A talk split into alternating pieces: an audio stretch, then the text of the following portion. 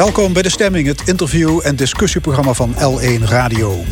Dit zijn de komende twee uur onze gasten. Politicoloog Giselle Bosse over het verloop van de oorlog in Oekraïne. Frankrijk-kenner Nick Pas over de presidentsverkiezingen in La France. En onze economieanalist Bart Verspagen over de impact van de oorlog op de energievoorziening en productiebedrijven. Het Stokstraatkwartier in Maastricht was ooit een beruchte krottenwijk. 100 jaar lang is gesold met de bewoners. Meer daarover in ons tweede uur. Dan ook een column van Jos van Wersch en het panel discussieert over de vleestaks en andere actuele zaken. Tot één uur is dit De Stemming.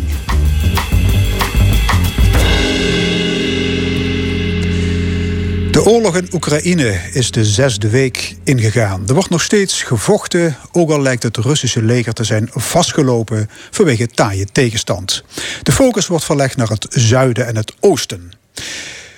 Politicoloog Giselle Bosse van de Universiteit Maastricht probeert de strategie van president Poetin te doorgronden. Ze is onze eerste gast.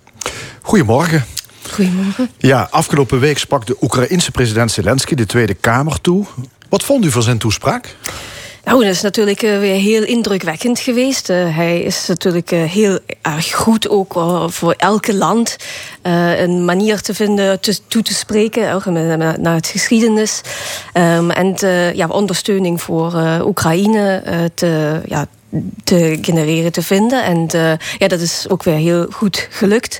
Natuurlijk ook MH17 uh, aangesproken. Hij heeft ook Rotterdam en de bombing aangesproken. Dus dat, is, dat is natuurlijk ook een manier voor Oekraïne, voor Zelensky, om ja, de wereld, de ondersteuning van de wereld te ja, te proberen te krijgen. En dat, uh, dat werkt heel goed, want dat is natuurlijk ook een sterke uh, wapen. Uh, de, met woorden mensen ja, te ondersteunen. Want dat is belangrijk, die beeldvorming. Die, ah, die beeldvorming ja, absoluut. Om, om, mensen voor je te winnen. Absoluut. Ja, dan ging het natuurlijk ook weer om uh, ja, meer wapens voor Oekraïne. Het ging ook om de EU-lidmaatschap. En dat is natuurlijk, uh, was uh, traditioneel in Nederland een beetje meer sceptisch natuurlijk, wat de EU-lidmaatschap van Oekraïne aangaat. Ja, en, ja, dit is een politicus van groot statuur, Zelensky.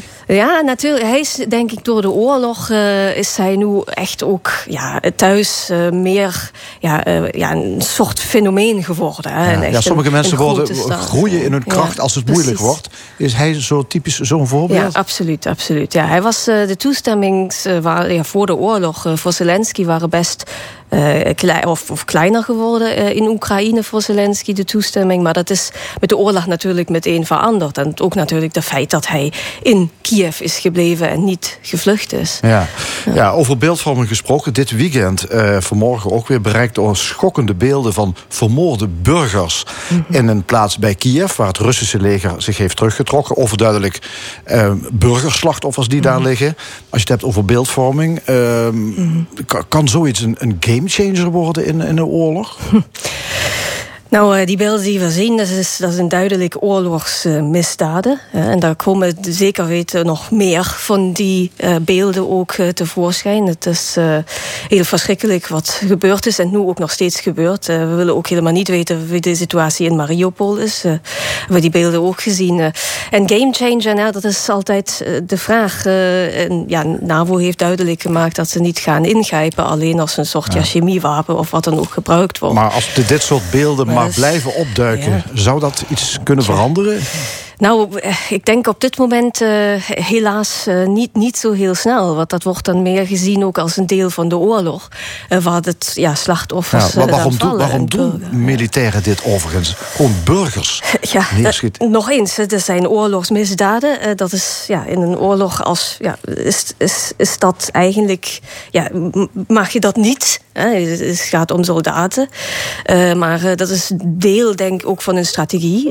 dat, dat hier moet ja, laten zien uh, dat uh, weerstand uh, met dit soort, ja, met de dood wordt beantwoord. Weer, weerstand tegen de Russen. En dan natuurlijk ook frustratie. De Russen, de soldaten, ja, heel veel soldaten zijn ook omgekomen in de oorlog. En dat is dan een soort ja, retaliatie, een soort frustratie die, ja, die de Russen dan ook nog laten ja. zien.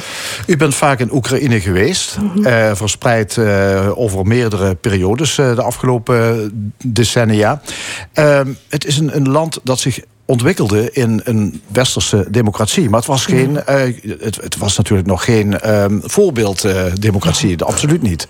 hoe, hoe, moet je, waar stond Oekraïne ergens? Nou, het is wel, wel een land van een ja, waar democratie ja, die, die, die de levels van de democratie, dat, dat wisselde een beetje. Hè. Dus was soms, uh, als uh, bijvoorbeeld na de Oranje Revolutie, uh, ook nu naar de Maidan Square Revolutie, ja, daar waren natuurlijk betere tijden voor de democratie in, in Oekraïne. Maar die tijden waar meer pro-Russische presidenten aan de macht waren.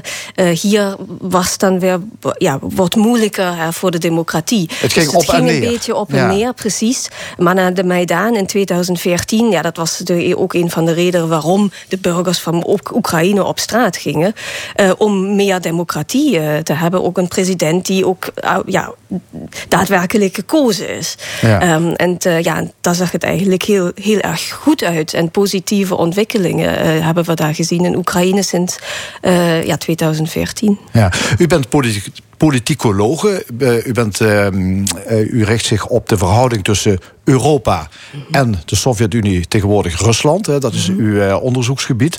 Um, dus neem ik aan ook op zoek naar de politieke drijfveren van uh, iemand als uh, president Poetin. Kunt u chocola maken van zijn beweegredenen om Oekraïne binnen te vallen? Nou, tot in, was zo, ja, in 2014 begon het natuurlijk al. Hè. We hebben nog, nog eerder ook. Annexatie 2008, van de Krim. Ja, 2008 was Georgië binnengevallen. 2014 annexatie van de Krim en dan ook in oosten eh, van Oekraïne binnengevallen. En op dit moment had men nog kunnen zeggen uh, zon, ja, daar zijn geen excuses voor. Maar hij had nog kunnen zeggen: hij wil delen van Oekraïne, um, ja, pro-Russisch, die dan ja, gebruikt worden voor hem om het land te destabiliseren. Dat er daar ja, ondersteuning voor de separatisten is. Dat is ook altijd dan dat het land heeft dan een conflict, meer of minder, die ja, kan aansteken of ook weer, weer niet. Ja. Um, en dan heb je meer controle over het land. En natuurlijk een land met een conflict binnen mag ook niet de NAVO bijtreden. Dat was natuurlijk dan ook nog belangrijk. Dus je had kunnen denken, hij heeft toch alles. Hè? Ook natuurlijk uh, met, met de Krim, daar was het, was, het was nog rationeel geweest om te denken... de, de Krim en de Donbass... Eh, Precies, uh, ja. Dat, dat, ja. ja. dat, hij daar iets, dat hij daar controle over wilde hebben. Ja. Maar dit gaat verder. Nou, precies. En dat was dan natuurlijk een verrassing uh, voor iedereen. Dus ik dacht, ja, wat, wat, wat is nu de bedoeling? Want natuurlijk, het gaat heel veel kosten. Een soort blitzkrieg was eigenlijk ja, vanaf begin... Uh, niet echt uh, realistisch. Want er is heel veel weerstand in Oekraïne. Sowieso ook sinds 2014 hebben we veel meer ja, kracht van de identiteit van Oekraïne. En dat de mensen daar ook echt de onafhankelijkheid hebben ondersteund. Zelfs in het oosten. Hè, sinds 2014 ja, de, dat Rusland dus, binnen is dus gevallen. Als je dan probeert in het hoofd van Poetin te kijken, hoe moeilijk dan ook? Wat zou het, het is, kunnen zijn geweest? Het is, um, het is een soort blitzkrieg, hè, daar was snel een verwisseling van de regering in Kiev. Uh, dat zou hij misschien in gedachten gehad hebben. Maar uh, dat was niet realistisch. Um, en nu met de weerstand en dan uh, oorlog aan al die verschillende fronten. Nou, en het leger doet het ook niet zo goed wie gedacht. Misschien dacht hij, of had adviseurs die hem hebben verteld... dat de reform van de armee heel goed is gegaan. Wellicht dat hij verkeerd voorgelegd is. Dat, ja, dat horen we ook voor overal ja. natuurlijk. Ja. Dat toch niemand, ja, dat had men ook gezien. Hè? Niemand mag iets tegen hem uh, zeggen wat hij niet wil horen. Ja. Maar zou hij echt uit zijn op, uh, ja, is het een revanchistische politiek... waarvan hij denkt het, het Rusland van Catharina de Grote in de 18e eeuw... toen het zijn enorme omvang had met, tot en met Polen, Finland en dergelijke. Ja, is dat realistisch dat hij zoiets wil? Nou, het, voor ons klinkt het helemaal niet realistisch... maar in, in Poetins wereld, hij is dus heel selectief ook met geschiedenis. En hij heeft het altijd over tsarist Rusland. Dat Rusland toen uh, groot was en belangrijk was. Uh, van de Sovjet-Unie haalt hij dat dan ook uit geschiedenis. we waren uh, de twee, ja, de, een van de twee polen belangrijk in de wereld. En, hij, en dat is heel beangstigend, want hij, hij zit ook echt in een soort ja, geschiedenis waar hij denkt: oh, die wereld moet bijvoorbeeld in vier invloedssferen opdelen. dus daar is Rusland, daar is de VS, um, dan daar is China en het is India. India. En Europa zal dan als een soort trofee opgedeeld worden tussen Rusland ehm, en de, de VS. Dat is zo de visie. en daarom hij neemt toch de EU en Europa helemaal niet serieus. Dus ze zijn geen uh, voor, voor hem, voor onderhandelingen, is niet belangrijk. Belangrijk is de VS. Nou ja, dat is een soort visie. Ja, dat is, is best beangstigend. Uh, ja, voor Europa ziet het ook niet heel goed uit. Zeker. En dat, dat hebben wij twintig jaar lang gemist, dat hij die visie had. U komt oorspronkelijk uit Oost-Duitsland. Mhm. uh, in het, ook de, de, zal maar zeggen, de Baltische staten, de Oost-Duitse, mhm. of de, de Oost-Europese landen. Mhm. Daar is natuurlijk al langer, was men wel alerter op, op Poetin. Ja. hebben wij in het Westen iets gemist? Hadden wij beter kunnen zien wat hij echt van plan was?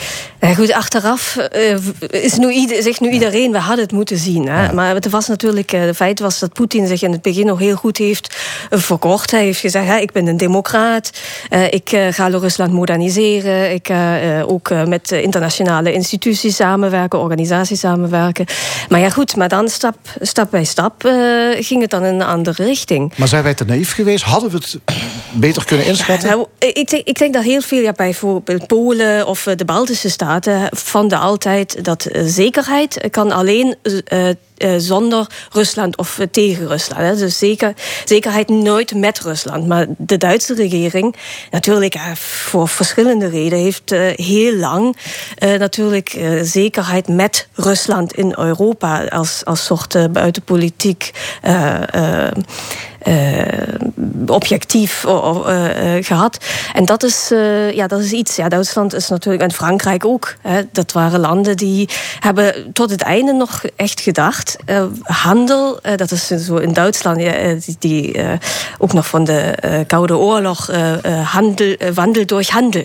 Dus een soort verandering komt door, door handel. Als je door handel drijven, door handel toch, nou, misschien geen vrienden maakt, maar in elk geval met elkaar in gesprek En dan zo ook vrede hè, kan ja. Uh, ja, bijhouden. En dat, en dat is natuurlijk, ja, dat was dan toch een filosofie die dat, daar uiteindelijk misging. En ja. is de antenne bij u als voormalig DDR-burger misschien beter afgesteld op, nou, op de politiek van Poetin? Nou, ik was sowieso nog heel klein. maar ja, goed in Oost-Duitsland is ook weer ietsje anders met de uh, instellingen tegenover Rusland. En man heeft hier natuurlijk ook door Gorbachev, die dan de hervereeniging mogelijk heeft gemaakt, is was ook eigenlijk meer ja, de positieve stemming tegenover Rusland. Uw, uw, periode was juist de periode waar het goed kwam. Ja, waar het goed kwam. Ja. Dat is natuurlijk dat is ook uniek. Hè? Dat ja. andere landen in Oost-Europa natuurlijk niet. dus ja, dat is verschillend. Ja, inmiddels zegt zegt Poetin, zegt Rusland... ja, de eerste fase van de oorlog is uh, geslaagd. Bij Kiev trekken de legers van de Russen zich nu terug. En het belangrijkste doel zou nu worden... bevrijding van de Donbass. Mm Wat moeten we daaruit concluderen? nou uh, ja, dat is uh, denk ik een, een de, duidelijk dat Poetin zich bij bepaalde, ja, bepaalde regio's terugtrekt. Maar het lijkt nu dat er een soort. ja, er bestaat het concept van de Novo-Russia. En dat is de nieuwe Russia. Dat komt van het Tsarist, Rusland. Ook ja, zoiets uit de geschiedenis. En hierbij, dat is een gebied ehm, waarbij de oosten van Oekraïne, Donetsk, maar dan ook alles in het zuiden, Mariupol en dan verder in het zuiden, daar is Odessa. Um, en dat is al deel van dit Novo-Russia. En het lijkt erop dat nu de nieuwe zeg maar, doel van, van Poetin is dat weer te herstellen. Ja. Dus alles wat daar in het zuiden-oosten ligt te bevrijden. Um, en het probleem is natuurlijk als Odessa ook nog uh, ja, kapotgeschoten wordt door de Russen. Is het realistisch om te denken dat hij daar genoegen meeneemt? En zou dat dus bijvoorbeeld aan de onderhandelingstafel tot een, tot een vrede kunnen leiden? In, ik denk het niet, want Oekraïne gaat het nooit accepteren natuurlijk. Um, en de gevaar bestaat ook, het moet ook niet morgen gebeuren. Het kan ook dat Poetin nu even, hè, dan komt een soort ja, uh, wapenstilstand. Uh, op een of andere manier. Ja, 2014 was ook een wapenstilstand die nooit echt gebeurd is. Hè. Er was altijd oorlog. Maar dan na, na, een paar jaar, twee jaar, dan heeft hij misschien weer wat meer wapens. de, de armee wat meer beter samengesteld. En dan begint hij opnieuw. Dus, dus ook al zou het nu resultaat aan de onderhandelingstafel geven... over een paar jaar clasht het weer. Dat zou mijn voorspelling zijn, absoluut. Ja. Moeten we dan hopen op een uh, paleiskoep in, uh, in Moskou? Is dat zit, ja, zou dat denkbaar zijn dat zoiets kan gebeuren? Want het leger is natuurlijk, eh, de hoge, hoge generaals, die, ja, mhm. die, eh, die zijn niet te, tevreden over het nu gaat. Dat is, het verloopt niet goed. Dus... Ja, nou goed, dan is, denk ik, het, loopt het meer eruit dat Poetin die generalen uitwisselt dan andersom. op dit moment, ja goed, in, in het Westen willen we graag altijd positief denken en we willen dat ook graag zien. En de sancties zijn ook zo uitgelegd dat de populatie dat daar opstand komt, weerstand van de oligarchen. Maar op dit moment heel realistisch lijkt het niet erop dat, uh, ja, dat er, daar heel veel gevaar ergens ook binnen het palais hè, van Poetin gaat ontstaan. Want hij heeft natuurlijk ook tot nu toe alles gedaan dat niemand hem gevaarlijk kan worden. Dus het, het ziet op dit moment nie, ja, niemand, ook met die mensen die wat dichter of meer weten over de Kremlin zelf, dat er iemand in de positie is om een soort coup te organiseren. Dat, dat ja. Maar we, we, weten het nooit. Je weet het maar nooit. Hè. Zo gaat dat eh, met, uh, met politiek en met uh, geschiedenis. Uh, dank u wel, Giselle Bosse, politicoloog aan de Universiteit in Maastricht. Dank je wel. Zo dadelijk meer buitenland in de stemming. We gaan praten met Frankrijk-deskundige Nick Pas over de komende presidentsverkiezingen. Is er iemand die Macron kan bedreigen? Eerst de Canadese Alanis Morissette. I want you to know that I'm happy for you. I wish nothing but the best for you both. I know the version of me.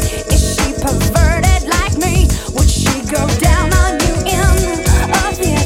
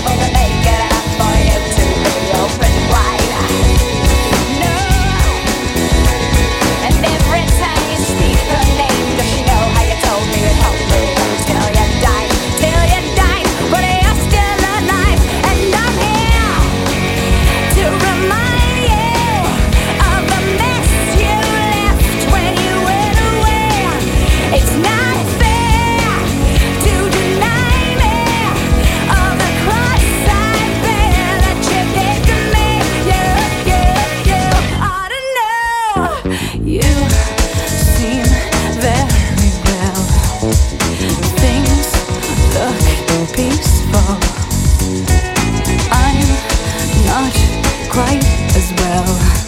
I thought you should know. Did you forget about me, Mr. Duplicity? I hate to bug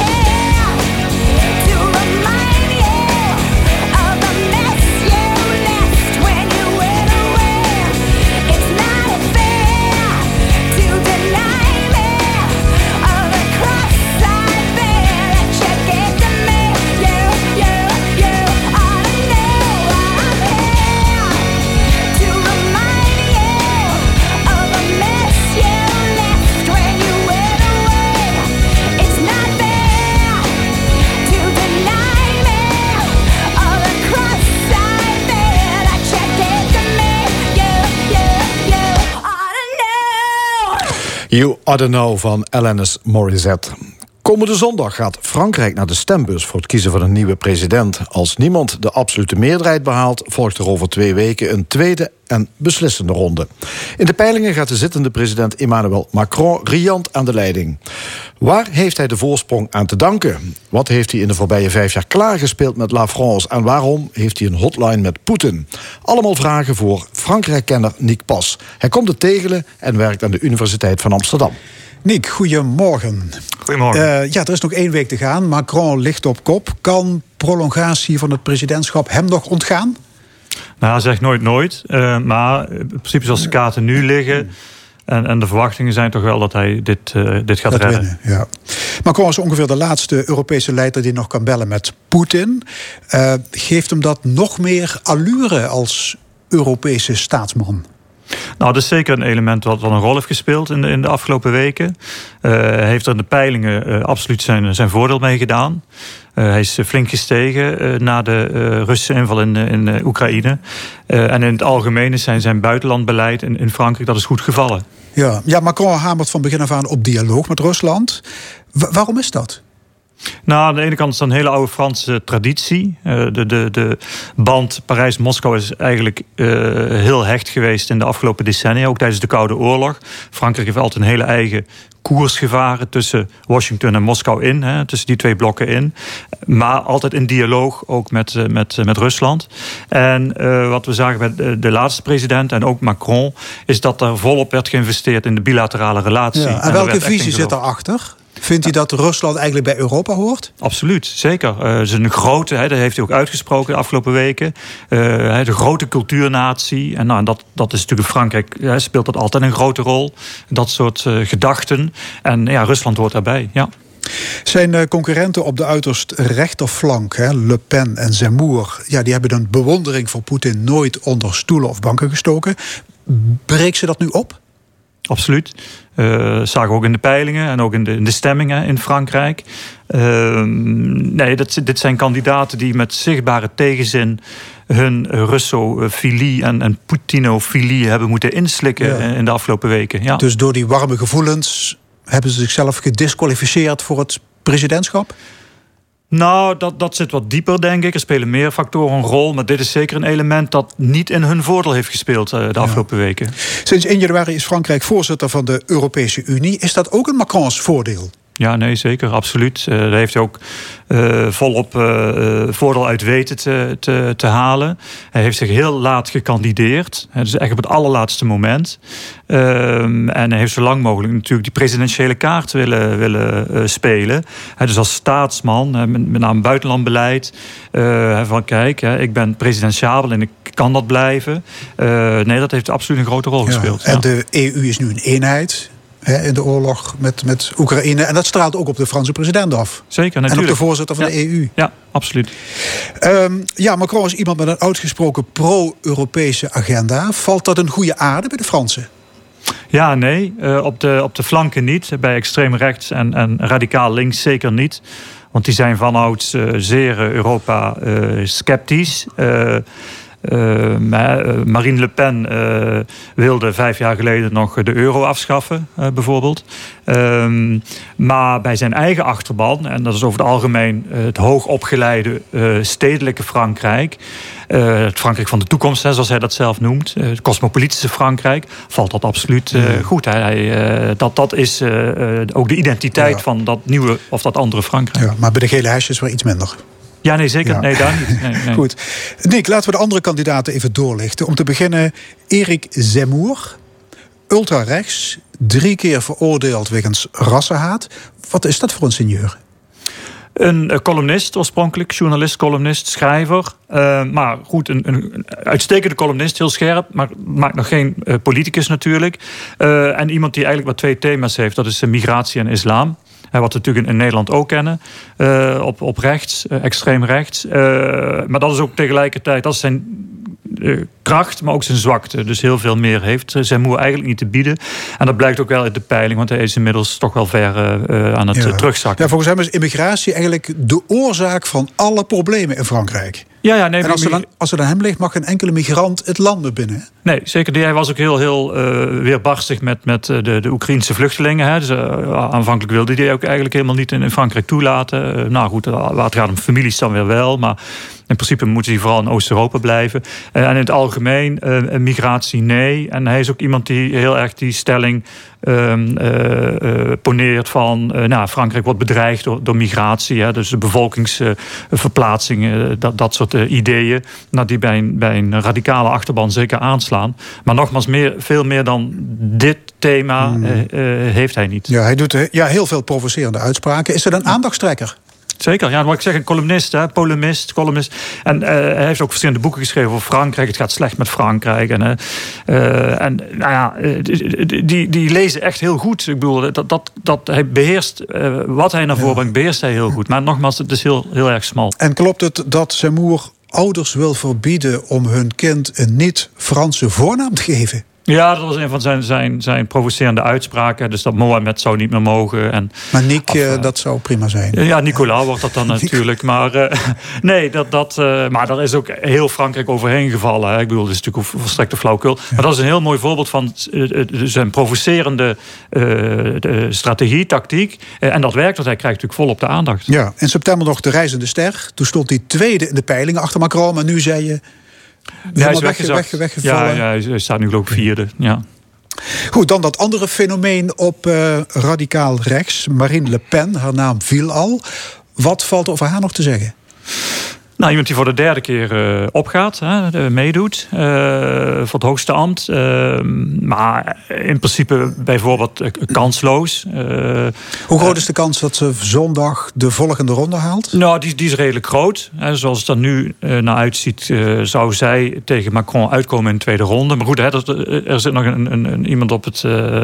kan nog voor verrassing zorgen. Maar um, um, ja, zij heeft geprobeerd de afgelopen jaren beetje dat, dat extreme uh, beeld bij te, te stellen. Uh, heeft zich ook in deze campagne eigenlijk nauwelijks uitgelaten over migratie en islam. En, en in dat gat is en dat natuurlijk laat Zemmour ja, gedoken. En zij heeft heel sterk nu campagne gevoerd op uh, nou ja, de, de, kleine Fransen... of de, de, Fransen met een smalle beurs die het moeilijk hebben. Hè, de, gele hesjes, de, de gewone Fransen. Want dat zijn uh, nu net niet de Fransen, dat is niet het electoraat dat Macron bedient. Hè, wat Macron heeft laten liggen. Dus daar probeert ze nu campagne op te voeren. Dat doet ze wat betreft dat thema heel erg goed. Hè. Ze, ze staat ook wat dat betreft ook goed in de, in de peilingen. Um, maar uh, deze Vos heeft de herstreken zeker niet verloren. Ze blijft extreem rechts. Het feit dat ze zich nu niet uh, uit over migratie en, en islam... wil niet zeggen dat dat geen belangrijke thema's voor haar zijn. Dan is er nog een volgende presidentskandidaat op rechts, Valérie Pécresse van Les Républicains, ooit minister onder Sarkozy. Zij heeft ook pittige uitspraken gedaan hè, op het gebied van immigratie en veiligheid. Ja, uh, Pécresse uh, namens La Républicain is zeg maar centrumrechts. Uh, het probleem van Pécresse in deze verkiezingen is uh, dat ze eigenlijk in de tang zit tussen het meer centrumgerichte deel van haar partij en haar achterban en nou ja, dat deel van, van het electoraat dat, dat ja, meer naar, naar extreem rechts neigt. En uit die spagaat is zij eigenlijk niet, daar is zij niet goed uitgekomen. En dat blijkt ook wel uit, uit de peilingen en de waarderingen voor haar. Um, en ze heeft geprobeerd maar toch iets geforceerd om heel krachtig en, en, en ferm uh, uh, op te treden en, en uitspraken te doen. Maar ja, dat, dat, ja, daarvoor wordt dan toch gezegd... nou ja, daarvoor hebben we op extreem rechts eigenlijk al twee mm. kandidaten. En als je meer naar het centrum uh, trekt, uh, qua ideeën en ook, ook uitspraken... ja, dan zit daar eigenlijk Macron. Ja, dus, ze heeft ooit gedemonstreerd, gedemonstreerd tegen het homohuwelijk. Maar daar kreeg ze later ook weer spijt van. Ja, ja nee, zeker. Dus, dus nogmaals, hij ja, zit voortdurend te zwenken tussen ja, eh, centrum en, en, en uh, de andere flank van haar, haar partij. Ik las aan de krant dat ze het imago heeft van een, ik citeer, tuttig, elitair, katholiek meisje. Ja, goed, dat, dat zijn dan zaken die natuurlijk bij worden gehaald. Het feit is wel, daar is wel het, het, het, kritiek op gekomen. En dat is natuurlijk wel een element dat een rol speelt. Zij is niet iemand die grote uh, menigte uh, kan toespreken, kan, kan betoveren, voor zich kan innemen. En zij moet het toch meer hebben van, van, van, van nou, gesprekken, discussies rond, rond de tafels en zo. Dat erkent ze zelf ook. Maar dat zijn natuurlijk wel elementen in zeg maar, de persoonlijke stijl van een politieke persoonlijkheid, die juist voor zo'n presidentschap, voor zo'n ambt ook heel belangrijk mhm. zijn. En dus daar zie je ook dat ze ja, eh, het, het, de, de kunst nog, niet helemaal uh, beheerst. Toch was Pécresse nog de nachtmerrie voor Macron in december. Maar ook zij is weggezakt in de peilingen. Ja, ook weggezakt. Te vroeg gepiekt. Ja, en je kunt ook, het kunt ook omdraaien. Macron heeft toch heel eh, handig eh, ingespeeld op, eh, op haar onvermogen om, om haar campagne te ontwikkelen. En hij heeft heel veel thema's ook van haar, wat gaat om sociaal-economische ontwikkelingen zo van Frankrijk, ja, heel handig ook naar, naar zich toe getrokken. Nick, dan moeten we nog hebben over links in Frankrijk. de socialisten, de communisten en de groenen die hebben geprobeerd om met één koepelkandidaat voor de dag te komen. Hopeloos mislukt. Ja. Hoe kan dat? Ja, dat is het drama van, van deze verkiezingen voor links. Um, dat er geen eenheidskandidaat is gekomen. Um, ja, hoe kan dat? Uh, ik denk... Dat is een treurige bedoeling met die, ja. met die linkse partijen in Frankrijk. Altijd ruzie maken. Ja, ja, nee, ze worden het niet eens, ideologisch niet, uh, maar ook politiek niet. Scherpslijperij. Dus, dus, ja, maar ook geen kandidaat die naar voren komt die die tegenstellingen zou kunnen overbruggen. Um, maar waar is die Jean-Luc Mélenchon gebleven? Ja, nee, Vijf jaar geleden nog kandidaat voor de communisten. Waar, waar zit hij? Ja, hij is eh, namens La, La, La France Insoumise, dus eh, radicaal links. Hij, hij is er, hè, hij heeft zijn beweging. Uh, en hij doet het heel goed. Hè. Hij, hij staat momenteel uh, nou, derde in de peilingen. Hij zou misschien nog voor een verrassing kunnen zorgen... door Marine Le Pen in de laatste week voorbij te, te, te steken. Moeten eens even afwachten. Um, maar hij heeft geprobeerd een aantal jaren geleden om wel... Dat, die eenheid te vormen uh, op links. Maar dat is hem ook niet gelukt... omdat de, de, de Groenen en de Partie Socialist... en ook de communisten hebben gezegd... nee, dat willen wij niet. Wij gaan voor onze eigen kansen. En, en dat is gewoon het, het, ja, toch het, het drama en het makken op links op dit moment. Dat men zich er niet toe kan zetten om de, de, ideologische verschillen te overbruggen om met, met, een, met één kandidaat te komen. dus als er geen gekke dingen gebeuren, krijgen de Fransen nog eens vijf jaar Macron in het Élysée. Ja, als er geen gekke dingen gebeuren, dan uh, uh, nog een keer vijf jaar Macron. Ja. ja. Nick, iets anders. Frankrijk is het land voor de kernenergie. Ik geloof dat 70% van de elektriciteit op dit moment nucleair wordt opgewekt. Klopt dat? 70%? Ja. En ehm, kun je zeggen dat door de klimaatcrisis en uh, de Russische agressie het taboe op kernenergie is verdwenen? Het taboe is niet verdwenen. Zeker niet in kringen die er al, al vanouds tegen zijn hè, in Frankrijk. Um, want die zijn er nog maar steeds Macron gaat helemaal los. Er worden nu zes nieuwe kerncentrales gebouwd. En hij laat onderzoeken of er acht nieuwe bijgebouwd kunnen worden. Ja, Frankrijk heeft er al 56. Hij wil een nucleaire renaissance. Ja, nee, zeker, zeker, zeker. Uh, maar dat besluit heeft hij al genomen voor de Russische inval. Hij was op een, een, uh, um, maar het, het, is zo, aan het begin van, van zijn uh, ambtstermijn stelde hij nog in het vooruitzicht dat Frankrijk gefaseerd zou gaan afbouwen. Hè, dus over 10, 20 jaar nog maar 50 procent. en er is hij gauw van teruggekomen. Ja, en dus daar heeft hij echt een draai gemaakt. eind vorig jaar eigenlijk al en, en formeel begin dit jaar. Dus, en nu gaat hij helemaal los.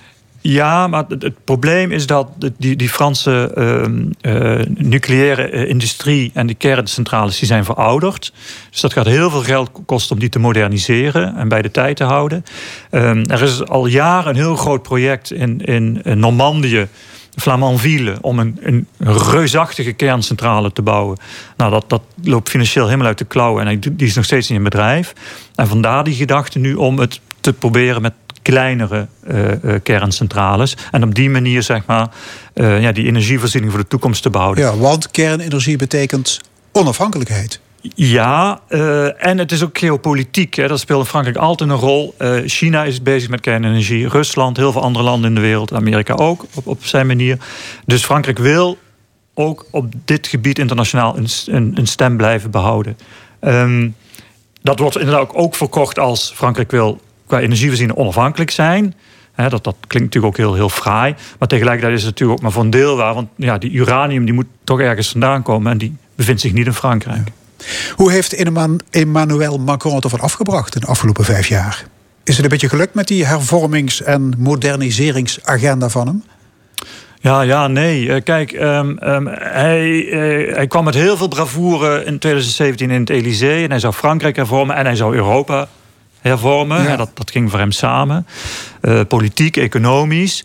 Een aantal zaken heeft hij absoluut in gang gezet en gerealiseerd. Hij is natuurlijk toch iemand van, dat is naar Nederlandse begrippen vertaald, van meer marktwerking. Dat is Frankrijk natuurlijk altijd heel lastig met die, met die sterke en grote staat. Maar goed, daar, daar, daar staat hij voor. Nou, hij heeft dat gerealiseerd in de, voor, voor het hoger onderwijs bijvoorbeeld. De universiteiten worden steeds onafhankelijker.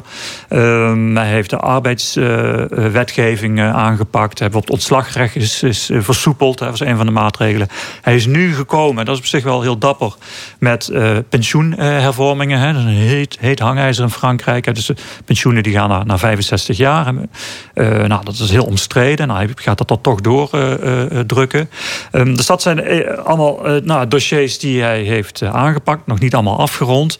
maar er ligt natuurlijk nog, nog, nog steeds heel veel. Hè. Dus om Frankrijk bij de tijd te houden. ook qua, qua, denk maar, digitalisering, internet, technologisering. daar wil hij dat Frankrijk nog meer stappen gaat zetten. Oké, we gaan het zien. Komende zondag, ronde 1. Frankrijk-deskundige Niek Pas, hartelijk dank. Graag gedaan. De oorlog in Oekraïne leidt wereldwijd tot een energie- en voedselcrisis. Daar, daarover zometeen economieanalist Bart Verspagen van de Universiteit Maastricht. Maar eerst Joe Dassin et Si tu n'existais pas.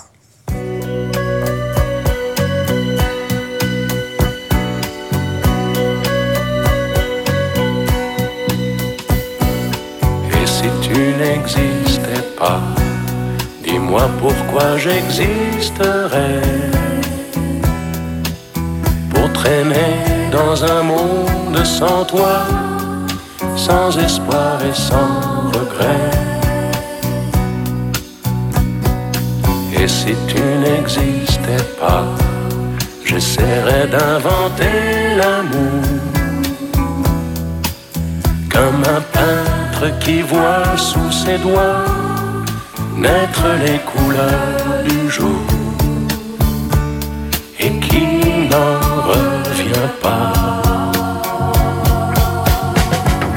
Et si tu n'existais pas, dis-moi pour qui j'existerais.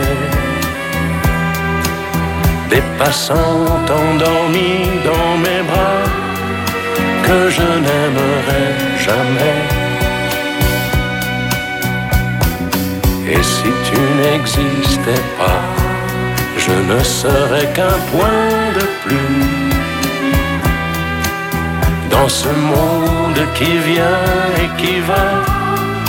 Je me sentirais perdu. J'aurais besoin de toi.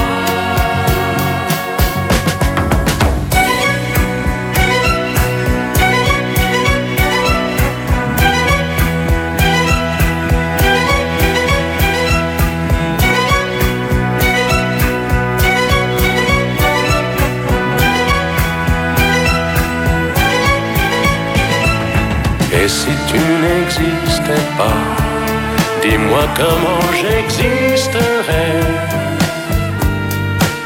Je pourrais faire semblant d'être moi, mais je ne serais pas vrai. Et si tu n'existais pas, je crois que je l'aurais trouvé. Le secret de la vie, le pourquoi, simplement pour te créer et pour te regarder?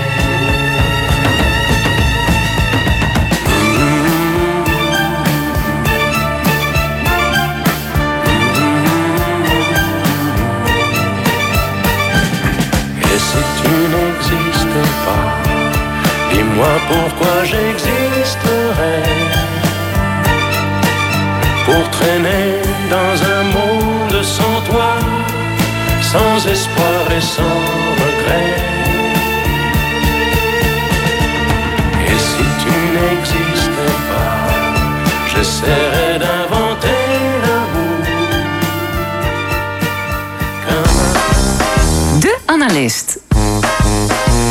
Vandaag met economie-analyst Bart Verspagen. Goedemorgen Bart. Goedemorgen. Ja, economie-analyst van ons van de Universiteit Maastricht.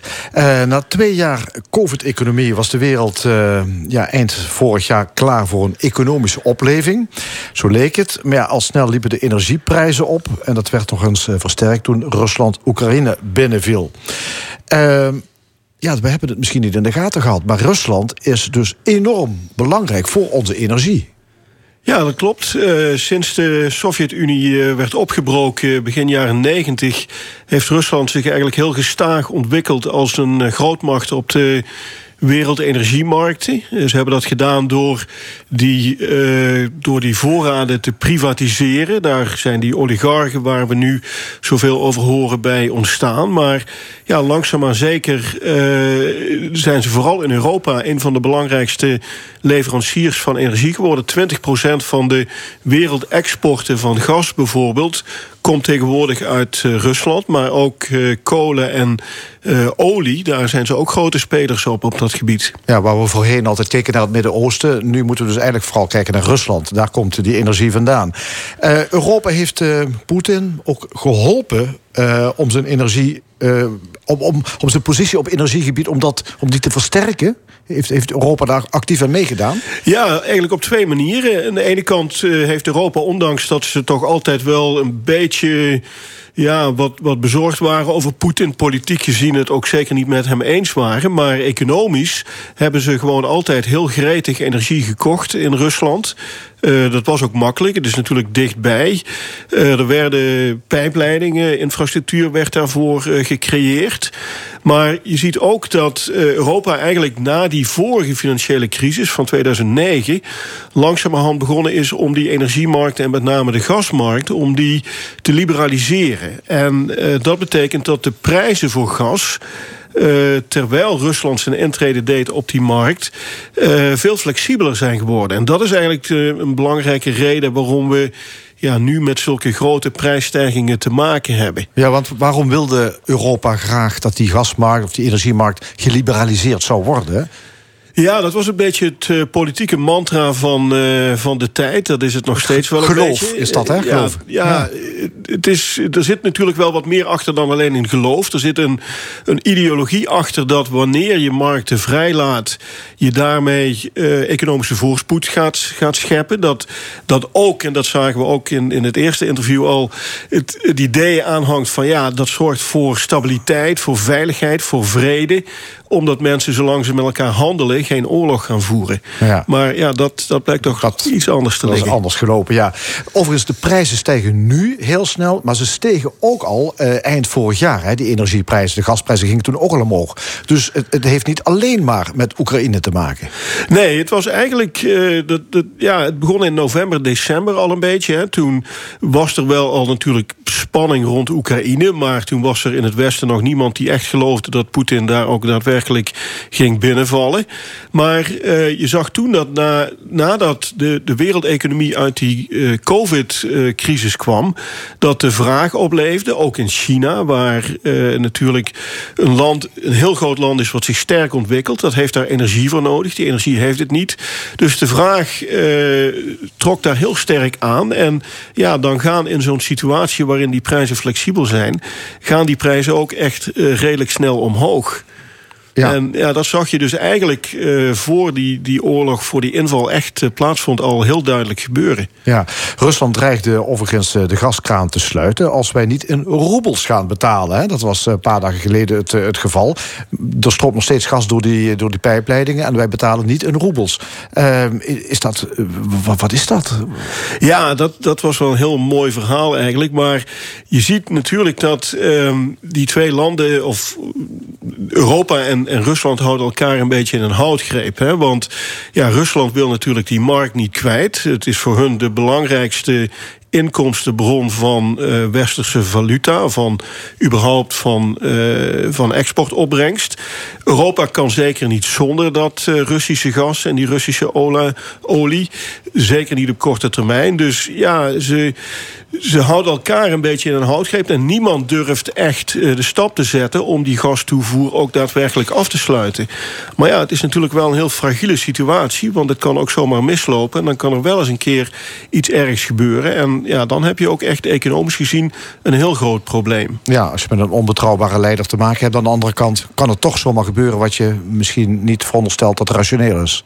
Precies. Uh, en ik, ik, denk overigens dat dat, dat kan zowel komen doordat Poetin zou besluiten om inderdaad die leveranties stil te zetten. Maar je ziet toch ook dat er in, uh, in de westerse media steeds meer vragen ontstaan om te zeggen: ja, er moet nu daadwerkelijk echt iets gaan gebeuren. Ja, wat moet er dan gebeuren? Nou, misschien moeten we dan wel stoppen met het kopen van het gas. Ja. Dus dat soort sentimenten zie je aan beide kanten wel een beetje ontstaan. Ja, Litouwen is trouwens eh, gestopt al, hè, als eerste las ik. Ja.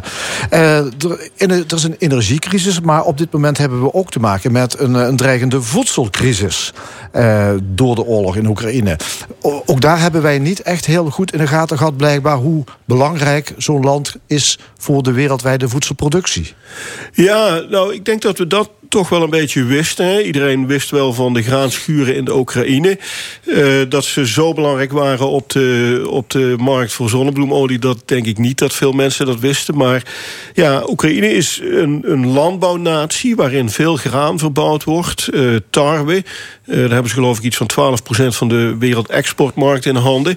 Maar ook mais en, en soja worden daar toch wel veel verbouwd... en veel geëxporteerd. En ja, als die export stil komt te liggen... doordat die boeren hun akkers niet meer kunnen inzaaien... dan ehm, kan er in veel landen wel een probleem ontstaan... omdat daar dan gewoon niet voldoende te eten meer is. Ja, het geeft allemaal aan, eh, energie, voedsel... Eh, dat wij ons erg kwetsbaar hebben gemaakt. Uh, doordat er een ja, globalisering is van, uh, ja, de wereld, van de wereldmarkten op, op dit gebied. Hè, dat, er, uh, dat, dat wij afhankelijk zijn van landen waar we eigenlijk niet echt meer invloed op hebben. Ja, dat klopt. We hebben, dat is ook iets van de laatste decennia. Hebben we eigenlijk uh, steeds diepere globale waardeketens uh, gecreëerd. En dat betekent dat je de productie van, een, uh, van iets, van bijvoorbeeld een auto... dat je dat opsplitst in allerlei hele kleine stukjes. En die stukjes die ga je op heel veel verschillende plekken in de wereld ga je die uitvoeren. En uiteindelijk knoop je het dan ergens allemaal aan elkaar. Bijvoorbeeld uh, in Sittard bij Netcar. Um, en ja, dat klinkt allemaal heel goed, want dat maakt het goedkoper. Het kon ook doordat we daar de technologie voor hadden met ICT en zo. Maar we hebben ons toch wel onvoldoende gerealiseerd dat je dat ook wel heel kwetsbaar maakt. Uh, en dat zie je nu bijvoorbeeld omdat Netcar geen uh, kabels meer heeft om in die auto's in te bouwen, want die worden in Oekraïne gemaakt. Ja, en dan ligt zo'n productie ligt daar gewoon één of twee weken stil. Die ligt dan inderdaad stil. En uh, je moet dan op zoek naar alternatieve eh, leveranciers. Ja, dat is allemaal heel moeilijk. Dan, uh, dan blijkt dat zo'n waardeketen wel goedkoop is, maar toch ook heel moeilijk ja, kan inspelen op allerlei uh, actuele ontwikkelingen. Ja, dus het is erg naïef geweest dat we dachten... we, we zetten die productie gewoon wereldwijd uit... en dan komt het allemaal wel goed. Dan is het goedkoper. Dat... Ja, dat, dat is natuurlijk naïef geweest. Uh, je hebt ook wel gezien dat er uh, ook in die crisis van 2009 toen bleek dat ook al, hè, want dan gaat er ergens in een ver werelddeel een fabriek failliet uh, door die crisis en uh, kun je dan ook niet gaan produceren. Toen heb je een beweging gezien dat die waardeketens wat lokaler geworden zijn. Dus je ziet dan dat je toch weer dichtbij wat probeert te gaan inkopen. Maar dat is zich nog niet ver genoeg doorgezet. En dat hebben we met COVID gezien. En dat zien we met Oekraïne nu ook weer. Dat die trend misschien nog verder moet gaan. Ja, uh ja, die economische crisis uh, door die oorlog in uh, Oekraïne laat zien dus dat het neoliberalisme dat dat in elk geval niet automatisch leidt tot welvaart, vrede, stabiliteit. Want dat was de idee daarachter. Hè. Daar begonnen we eh, dit gesprek ook mee. Dat was het, ja, het grote idee achter dat neoliberalisme. Je verbindt de wereld. Ja, dat, dat was een van de ideeën. Dat was zeg maar het, het, culturele idee erachter, als je dat zo mag noemen. Het economische idee was natuurlijk dat het daarmee allemaal goedkoper zou worden om in je levensonderhoud te voorzien. Dat iedereen daar rijker van zou worden. Maar ja, je ziet ook eigenlijk op een heleboel gebieden dat men daarvan terug begint te komen. politiek gezien wordt ook in de, in de media, in, in de Kamer, ook vaak behoorlijk wat kritiek geleverd op, ja, op dat idee van dat neoliberalisme. Uh, ook binnen de economie zie je dat. Ik denk dat een aantal economen daar toch ook een beetje op terugkomt. Maar ja, de vraag is, wat ga je daarvoor in de plaats zetten? Dat, dat is uh, nog niet zo duidelijk. Want... Ja, maar is het neoliberalisme bij deze, kun je dood verklaren? Is het overleden? Nou, ik denk dat dat wat uh, te vroeg is. Maar ik denk wel dat er scheurtjes beginnen te komen. Ik denk dat de tijd wel rijp is om hier en daar iets, iets minder ver te gaan. En om een aantal van die privatiseringsstappen die we gezet hebben... om die langzamerhand een beetje te gaan terugdraaien. Ja, als eh, de pendule de, de andere kant op uh, zwaait... dan kun je zeggen, dan kom je weer terecht bij uh, het afschermen van je eigen markten. En het ja, alles zelf gaan produceren in eigen land of eigen werelddeel. Ga, gaan we daar naartoe? Nee, ik denk niet dat we daar helemaal naartoe gaan. Maar er is natuurlijk ook een, een middenweg. Hè. Je kunt wel handelen, maar uh, dat hoeft nog niet te betekenen dat je ook dan echt zo ver gaat als we nu doen. Met uh, dat echt opklippen, opknippen in die hele kleine stukjes van productieketens. Um, en daar moeten we een middenweg in vinden. Dat is ook iets waar ik denk dat economen aan zouden moeten proberen bij te dragen. Om ja, uit te vissen hoe je dat op een, een goede, uh, stabiele manier kunt regelen. Ja. dat soort ketens. En, en voor welke producten je wat gaat regelen. Want ik kan me voorstellen dat je voedselproductie toch ook zeker wil stellen voedselproductie, maar ook uh, allerlei strategische goederen, uh, elektronische chips. Daar is de EU nu mee bezig om die in Europa te gaan produceren... in plaats van dat je ze allemaal uit de VS of uit uh, Azië haalt. het zijn allemaal ideeën die eraan kunnen bijdragen... dat je toch iets minder dat idee van het neoliberalisme voorop zet... en ja, toch ook een aantal andere gezichtspunten gaat mee laten tellen. Dankjewel, Bas Spagen.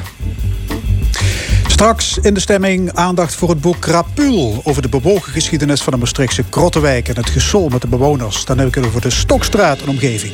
Blijf bij ons tot over een paar minuten.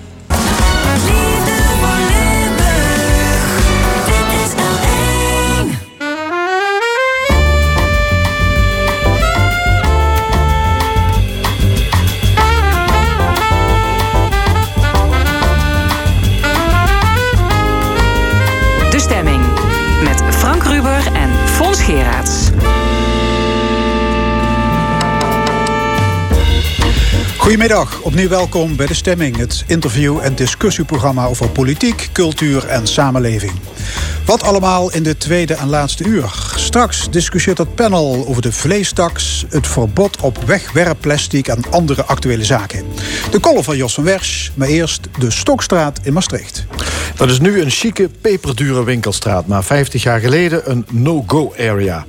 Het Stokstraatkwartier, bestaande uit 10 straatjes, was wijd en zijd berucht. Armoede, criminaliteit, drankzucht, prostitutie en veel te veel mensen opeengepakt in te kleine woningen.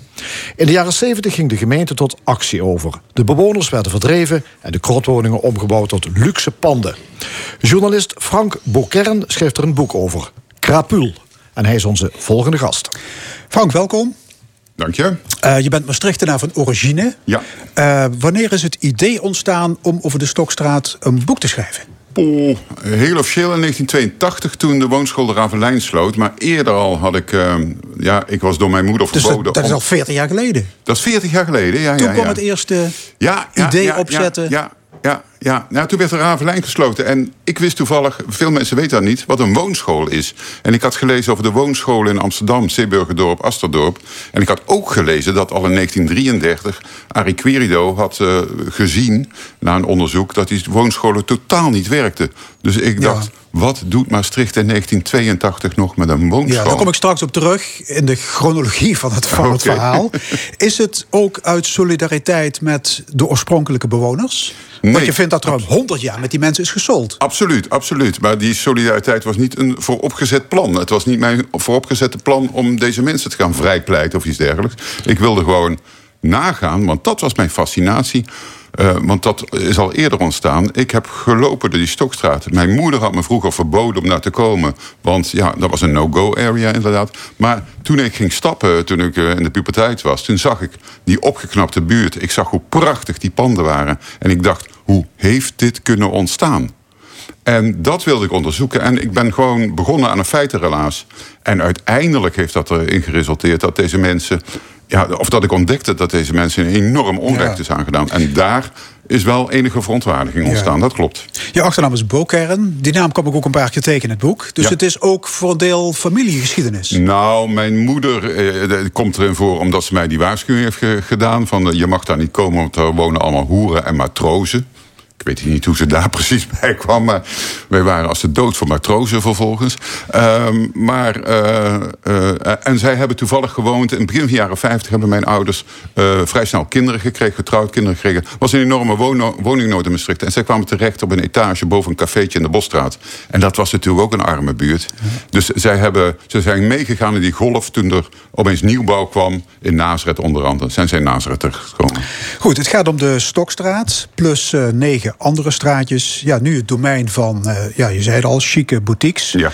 Je schrijft ergens, de bittere armoede heeft plaats moeten maken voor stuitende decadentie. Dat is wel Vind je het zo erg? Dat is mijn allerlaatste conclusie eh, van het boek. En als je dat vergelijkt eh, op nummer 32... daar zat altijd het water- en vuurwinkeltje van Bams... waar mensen gasdubbeltjes gingen kopen, snoep van een cent... waar ze op de pof konden kopen, eh, waar ze kannen bier konden halen. Eh, echt een armoewinkeltje. En nu zit daar een boutique waar je handtasjes kunt kopen van 3000 euro. Ja, dat vind ik wel... Ja, ik geloof wel dat ik dat, eh, dat zo mag eh, kwalificeren, ja. Ja, die panden zijn nu onbetaalbaar. Daarvoor was het dus een krottenwijk. En weer daarvoor was het ook een deftige woonbuurt voor de chic van Maastricht. Ja. Wonderlijk hoe dat allemaal kan veranderen. Het is een soort Griekse tragedie, dit. Hoe dat, hoe dat is opgegaan en afgegaan en weer is opge, opgeklauterd, op, eh, is opgekalefaterd. Dus dat, dat, dat zag ik al meteen. Hier zit zoveel drama in. Eh, dit is een boek. Eh, alleen toen ik ging researchen, toen ontdekte ik dat het, het boek nog veel groter en veel breder werd. Want de waanzinnige geschiedenissen buitelden over Ja, elkaar het begon met patriciërs, woningen, hè, Ja. koetsen van de bon monde die over de kinderkopjes ratelden. Tot 1840, zoiets. En toen kwam het verval. Ja. Als een dief in de nacht staat er in je boek. Wat is er gebeurd? Ja, dat, dat, dat eh, de- is een heel ingewikkelde. De, de bevolking is een heel ingewikkelde geschiedenis. De bevolking van Maastricht is geëxplodeerd tussen 1777 en 1840. Verdubbeld bijna. Tegelijkertijd is een heel groot deel van de elite. is in de, tijdens de Belgische bezetting van 1830, 1839. geremigreerd naar België. En al die panden zijn leeg komen te staan. En tegelijkertijd ging die, die, die toestroom naar de stad ging door. En die mensen zijn dus bijna automatisch in die wat verouderde panden eh, terechtgekomen. Alleen opgedeeld in kamerwoningen. Dus daar is de verpaupering ontstaan. Maastricht was in de 19e eeuw ja, Nederlands eerste industriestad. Ja. Eh, Denk aan de fabrieken van Petrus Regoe. Dat leidde tot enorme woningnood. En het probleem was dat er niet buiten de middeleeuwse vestingmuren mocht worden gebouwd. Dat klopt, ja. Waarom mocht dat niet? Het was een vesting, die moest verdedigd kunnen worden. Dus en, en eh, er komt nog eens bij dat Maastricht bijzonder weinig grondgebied had buiten die vesting. Dat was allemaal. Sint-Pieter was, ik geloof, vijf keer groter dan Maastricht. Meersen was tien keer groter dan Maastricht. Heer. Ik roep maar even wat. Ja, maar Ma- Maastricht zelf was heel, heel eh, compact, heel klein. dus iedere vierkante meter in de binnenstad werd gebruikt om arbeiders te huisvesten. Er was zelfs een, een wettelijke, eh, een wettelijke, hoe noem je dat? Een, een oekase uitgegaan al in de 18e eeuw. Dat elke vierkante meter Ja, volgebouwd en dat leidde natuurlijk tot erbarmelijke omstandigheden. En die grote panden in de Stokstraat die werden dus opgeknipt in heel veel kamers. In heel veel kamers. Ja, loesje werd- huisjesmelkers. Ja, ja en, eh, de grap is, dat wordt dan kamerwoningen genoemd. En ik heb me daar ook schuldig aan gemaakt in het boek. Maar het zijn natuurlijk geen woningen. Het zijn maar kamertjes. Ja. Er zit geen keuken in. Er zit geen stromend water in. Er zit geen sanitair in. Helemaal niks. Ja. Het zijn maar kamertjes. En daar wonen dan grote gezinnen met twaalf kinderen. Help. Op een gegeven moment komen socialisten zoals Willem Vliegen en Gerard Pieters in actie. Eh, het Stokstraatkwartier staat in het boek wordt het hart van dat Maastrichtse socialisme. Ja. Kregen die rode oproerkraaiers een poot aan de grond? In dat katholieke Maastricht? Nee, ik denk dat dat een groot deel is van het drama van de verpaupering van Maastricht, die eigenlijk tot nu toe nog steeds eh, merkbaar is. Dat eh, omdat Maastricht een voorsprong had in die industrialisatie, ehm, ehm, eh, is het socialisme niet gelijktijdig heeft zich ontwikkeld. En daardoor is de voorsprong een achterstand geworden. In andere steden in het noorden is die industrialisatie veel later op gang gekomen en heeft het socialisme zich tegelijkertijd ontwikkeld. Hier hadden de industriëlen tegen de tijd dat het socialisme opkwam alle macht samen met de kerk. Met de kerk, en ja. met uh, Het katholieke politiek. Ja. ja. Goed, ondertussen gaat de neergang van die tien straatjes door. En de betere milieus die trekken weg. Ehm, ja, in de eerste helft van de vorige eeuw wordt het steeds meer een volksbuurt die verloedert. Uh, die Dat is de trend. Ja, eh, eh, het is heel gek. De verloedering is eigenlijk al in 1840 begonnen. Die zie je dan al in de, de Eksterstraat en de Houtmaas en de kleine straatjes. Grote Stokstraat is dan nog heel goed. En die verloedering gaat maar door, gaat maar door, gaat maar door. Ik heb zoveel verhalen over verloedering eruit moeten gooien... omdat meelezers verveeld begonnen te raken. Want die rapporten, al in 1851 is een eerste rapport verschenen... dat vernietigend was voor de gemeente en vernietigend was over die buurt... over hoe erg de toestanden daar waren. 100 jaar later zie je precies dezelfde rapporten. Dus die verloedering die heeft, die heeft al heel vroeg ingezet. Het is niet iets van de, van de eerste helft van de, twee, van de 20e eeuw. Alleen toen is het wel wat duidelijker geworden. Omdat er journalisten kwamen Ja. die schreven erover. Goed, daarover zometeen meer. In 1985 was er een reunie van eh oud-Stokstraatbewoners. Eh, ik was daarbij en ik heb toen een aantal mensen gesproken. Hier een fragment. Leuk. We waren arm. We waren, we waren blij dat we een boterham hadden. Ja, zeker wel. En waren we blij. De meesten waren werkloos en de meesten die werden. En de meesten die werden, dat ging ook uit die Korea. En bij BAMS, of bij uh, en bij Ja. Herberts. Daar wordt ouders van mij, daar gingen dat, die maakten dat shirt. Die week en zaterdags kregen ze de centen. En dan gingen ze, gingen ze daar weer betalen. En dan wordt het eh, weer een, weer een dat, dat vrijdags of zaterdags wordt gedronken. Maar we hadden altijd gehad. We, kost, we leefden dus uit. Ja, wat moet ik, ik weet niet wat ik moet zeggen. Eh, Ik, eh, Het was een tijd. het was een tijd, het was een hele, het was een mooie tijd, maar een leuke tijd. De lui hielden zich bij je. Moet ik er eens even voorstellen, dan ben ik hier eerlijk. Hè. Eh, als vroeger Pie, hè, dat weet ze nog. Hè. En dan maakte dan een ketels op. Hm. En wat gebeurde, dan zat ze met 40, 50 man. Dat is geen flauwekul die je vertelt. Had er nog geen, had er nog geen schoon te maken en moest de eerste etters op uitdelen. Ja, zeker. En de Autogaanse Plaingstraat, en de helft van de Stokstraat, de helft van de, van de Havenstraat. Met allemaal zaten voor op het stukje met een sneeuwrokkenbroede erwtensoep. Hè. Dat was gewoon. Hè. En dan zal ik zo zeggen, dus, een kortelet kost er van niet. Dan ben ik hier hier, kost er van niet. Nee, nee, een pan verenvet op de tafel. Sneekjes rokkenbroede, het, het keiraad, d'accord? Het keiraad. Allemaal sneekjes eronder. En dan met soep. Ja. En dan zaten we daar eerlijk voor waren met van de twee kamers. Dat is geen flauwekul. We waren nog met twaalf kinderen. We hadden nog twee koosgangers en we hadden drie hun. En we hadden twee kamers. Dan moesten we eten, slapen. Al wat zich bij de mens... Jongens, het, het, als het toen nu tegen een zinnige mens seks... Ja, Ja, ja. maar zit dat dat kind, dan ben ik god nee, Nou, het was gewoon zo. Ja, vader, moeder, twaalf kinderen, twee kostgangers en drie honden Ja. op twee kamers. En op zaterdag gingen ze allemaal in dezelfde tijl. de honden als laatste, dat wel. In de jaren 30, 40, 50 wordt het Stokstraatkwartier de meest asociale buurt van Nederland genoemd. Eh, daar komen journalisten en, en onderzoekers die komen polshoogte nemen. Dan begint ook de gemeente langzaam wakker te worden. Ja, ik denk dat de gemeente onder enorme druk is komen te staan. In 1939 heeft de Limburger Courier echt een jacuse gepubliceerd. Ja, daar, daar, daar, daar, daar sta je van te, te tollen. eh, zo groot. Vier enorme pagina grote artikelen... waarin keihard de waarheid werd gezegd. En dat was heel bijzonder, want er waren al 40, 50 jacuses geweest. Ik, ik, ik, ik werd moe van het opsommen. Maar de Limburger Courier had foto's foto's van het Stokstraatkwartier. Met name, het ging over alle krotten in Maastricht. Maar de redactie zat natuurlijk waar vroeger de Limburgers zat, de Wollestraat. Die keken uit op de Stokstraat. En daar stonden foto's, echt twee kolommas foto's... van de ellende, van de misère. En dat heeft enorme indruk gemaakt. Daaroverheen is er een rapport gekomen van de Nationale Woningraad... waaruit bleek dat de, eh, de, de krottenwijkbewoning in Maastricht... veruit het grootste was van allemaal. Veel groter dan zelfs Amsterdam. En ik denk op de achtergrond dat het ministerie enorme druk heeft uitgeoefend. Want die waren het helemaal zat. Ja. En dan komt de priester en wetenschapper Litjes. Ja. Die maakt een rapport dat hele grote impact zal hebben. Hij schrijft over bedelaars, landlopers en asocialen, over criminaliteit, caféruzies en prostitutie. En hij vindt dat de krottenbewoners heropgevoed moeten worden. Ja. wat, wat belangrijk. bedoelt u daarmee? Heropvoeding? Ja, nou, even, even voor de goede orde. Dat was in 1952. Hij Ja. is ingehuurd door de gemeente. Dat beeld van bedelaars, en ik hoorde het hier ook in de inleiding... eh, drankgebruik, eh, prostitutie... dat beeld is door lidjes gevestigd. Het klopt gewoon niet. Het is echt onzin. In 1955 woonden er duizend mensen in de Stokstraat. Daarvan waren er 10 prostituee. Dat betekent dat 1% van de bevolking in de prostitutie zat. En het dan een hoerenbuurt noemen, sorry, dat klopt gewoon niet. En zo zijn er een enorme hoeveelheid broodje aapverhalen de wereld in geholpen. Eh, ik las van de week nog uh, Pico de Stokstraat. Ja, het is een roman, maar gebaseerd op werkelijke verhalen. Daar staat weer de mare dat er elke week wel een lijk dreef in het kanaal. Het is flauwekul. Ik heb het in de kranten opgezocht. Het klopt Ja, en het gevolg was wel dat gesproken werd over de sloop van de Stokstraat. Ja, dat, ja, dat, dat, Ja. maar dat is in 1940 hebben ze inderdaad plan opgevat om te slopen. Dat is teruggedraaid in de oorlog, eh, onder invloed van nazi's en NSB'ers. Ik kan daar niks aan doen.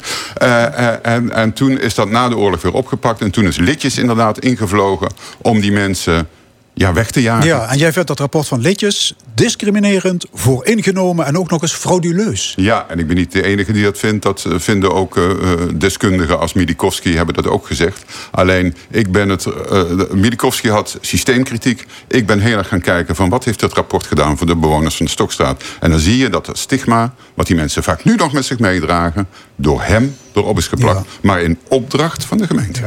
Maar gevolg is toch dat de Stokstraat wordt gerenoveerd.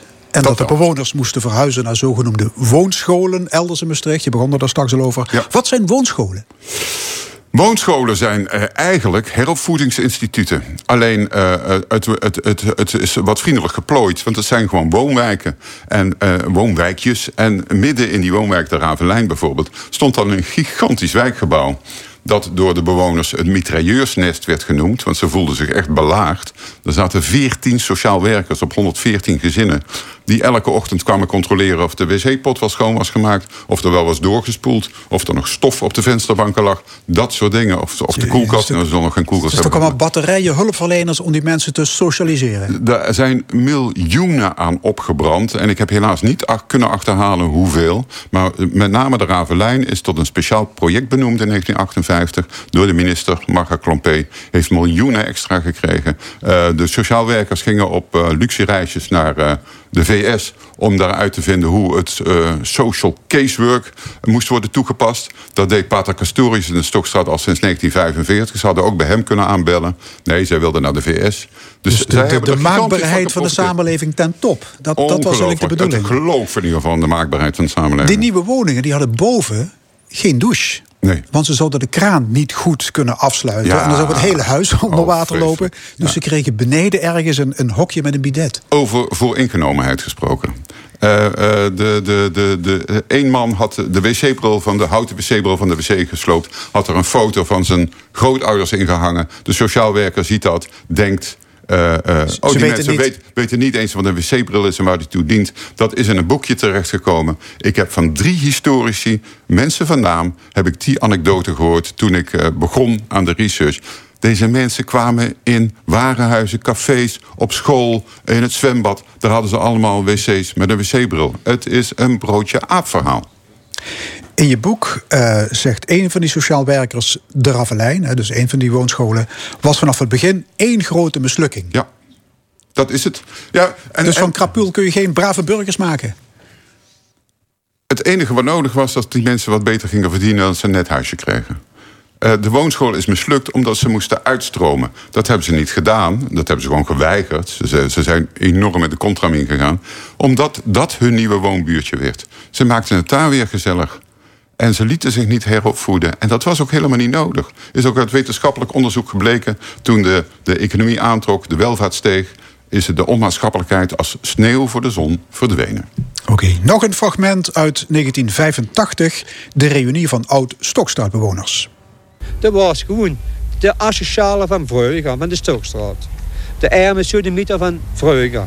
Worden het ook asociale? Uh, ja, ze zaten tegen ons de asociale. Weet je wat een asociale is in mijn ogen? Ja.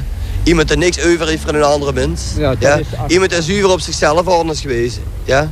Dus ze zei van ja, voor mij alles en de rest kan ik doet vallen. Dat is asociaal in mijn ogen. Ja, maar nee, wat daar Veel was. hadden de naam, Nee, hadden de naam vroeger. Ja, de naam. Vroeger, zagen ze ook als, eh eh, als vreemden binnenkwamen daar. Hè. Veel woonden daar in de Stokstraat, Raamstraat, eh Plaangstraat. Allemaal. En ik, als daar een vreemde in kwam, dan zagen ze, ga ik dan maar niet in. Dan kapot gemaakt. Maar die kosten geen koe, die lui kwamen kosten gerust binnenkomen. Maar we hadden wel één sterke man. En dat was politie aan het bonken. Geen ene. Hier is toch wel angst voor die. Als Goizing was Corrie, dat wist het nog. Die, stapte, die ging niet met politie naar binnen toe. Die ging alleen naar binnen toe. En die hoorde op, op, twee minuten tijd. Twee, twee minuten tijd, de koffie kort en klein. Maar dan wordt de Goizing ook voorbij. Ja, zo ging, zo, ging, zo ging dat. Frank, heb je nog veel oud-bewoners gesproken van je boek? Jazeker, een stuk of dertig heb ik er geïnterviewd. En, en echt diepte-interviews mee gehouden. En dat was wel bijzonder. En welk gevoel overheerst nu bij hen? Bij die mensen, eh, dat ze nog steeds eh, gepiepeld zijn. Dat ze, ze zijn gestigmatiseerd, ze zijn weggejaagd. Ze hadden dolgraag terug willen gaan naar dat buurtje. En daar hadden ze ook alle recht op. Want zij zijn degene geweest die eigenlijk deze prachtige huizen hebben geconserveerd. Als zij dan niet waren blijven wonen, als zij niet hadden genoegen genemen, genomen met die ellende... dan waren die huizen ergens in 1890 gesloopt.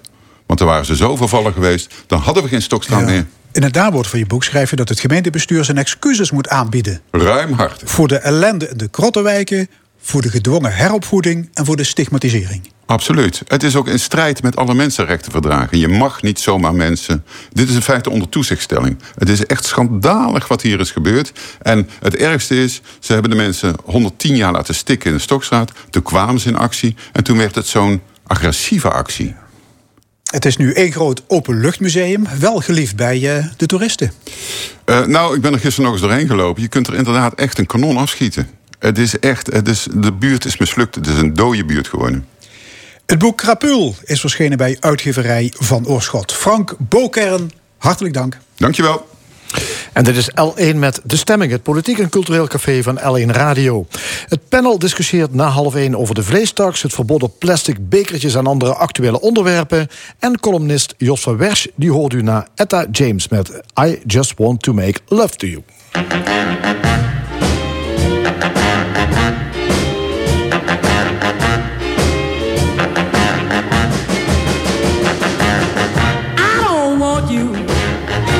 No slave.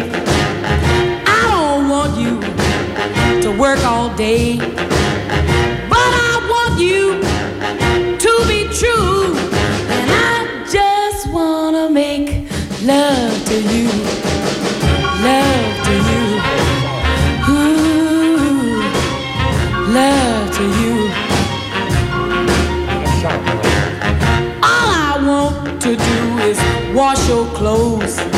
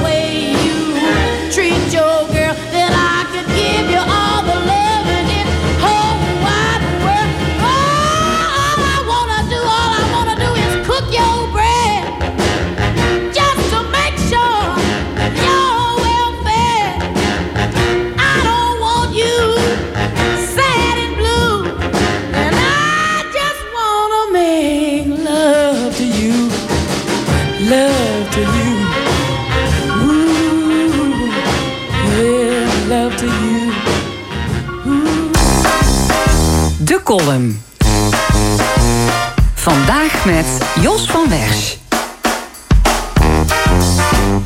Uh, alle Nederlanders zullen dit jaar iets armer worden, zei premier Rutte vrijdag. En dit keer loog hij eens niet. Ikzelf was op slag terug bij Joop den Uyl in 1973. Dat jaar werk ik als bedrijfsjournalist bij multinational Renk Xerox in Venray. Ik heb een dikke Peugeot 504 die 1 op 9 verbruikt. Maar dat maakt niet uit, want tanken is een feest. Het plaatselijke taxibedrijf rijdt ons in kolonnen op en neer naar Schiphol.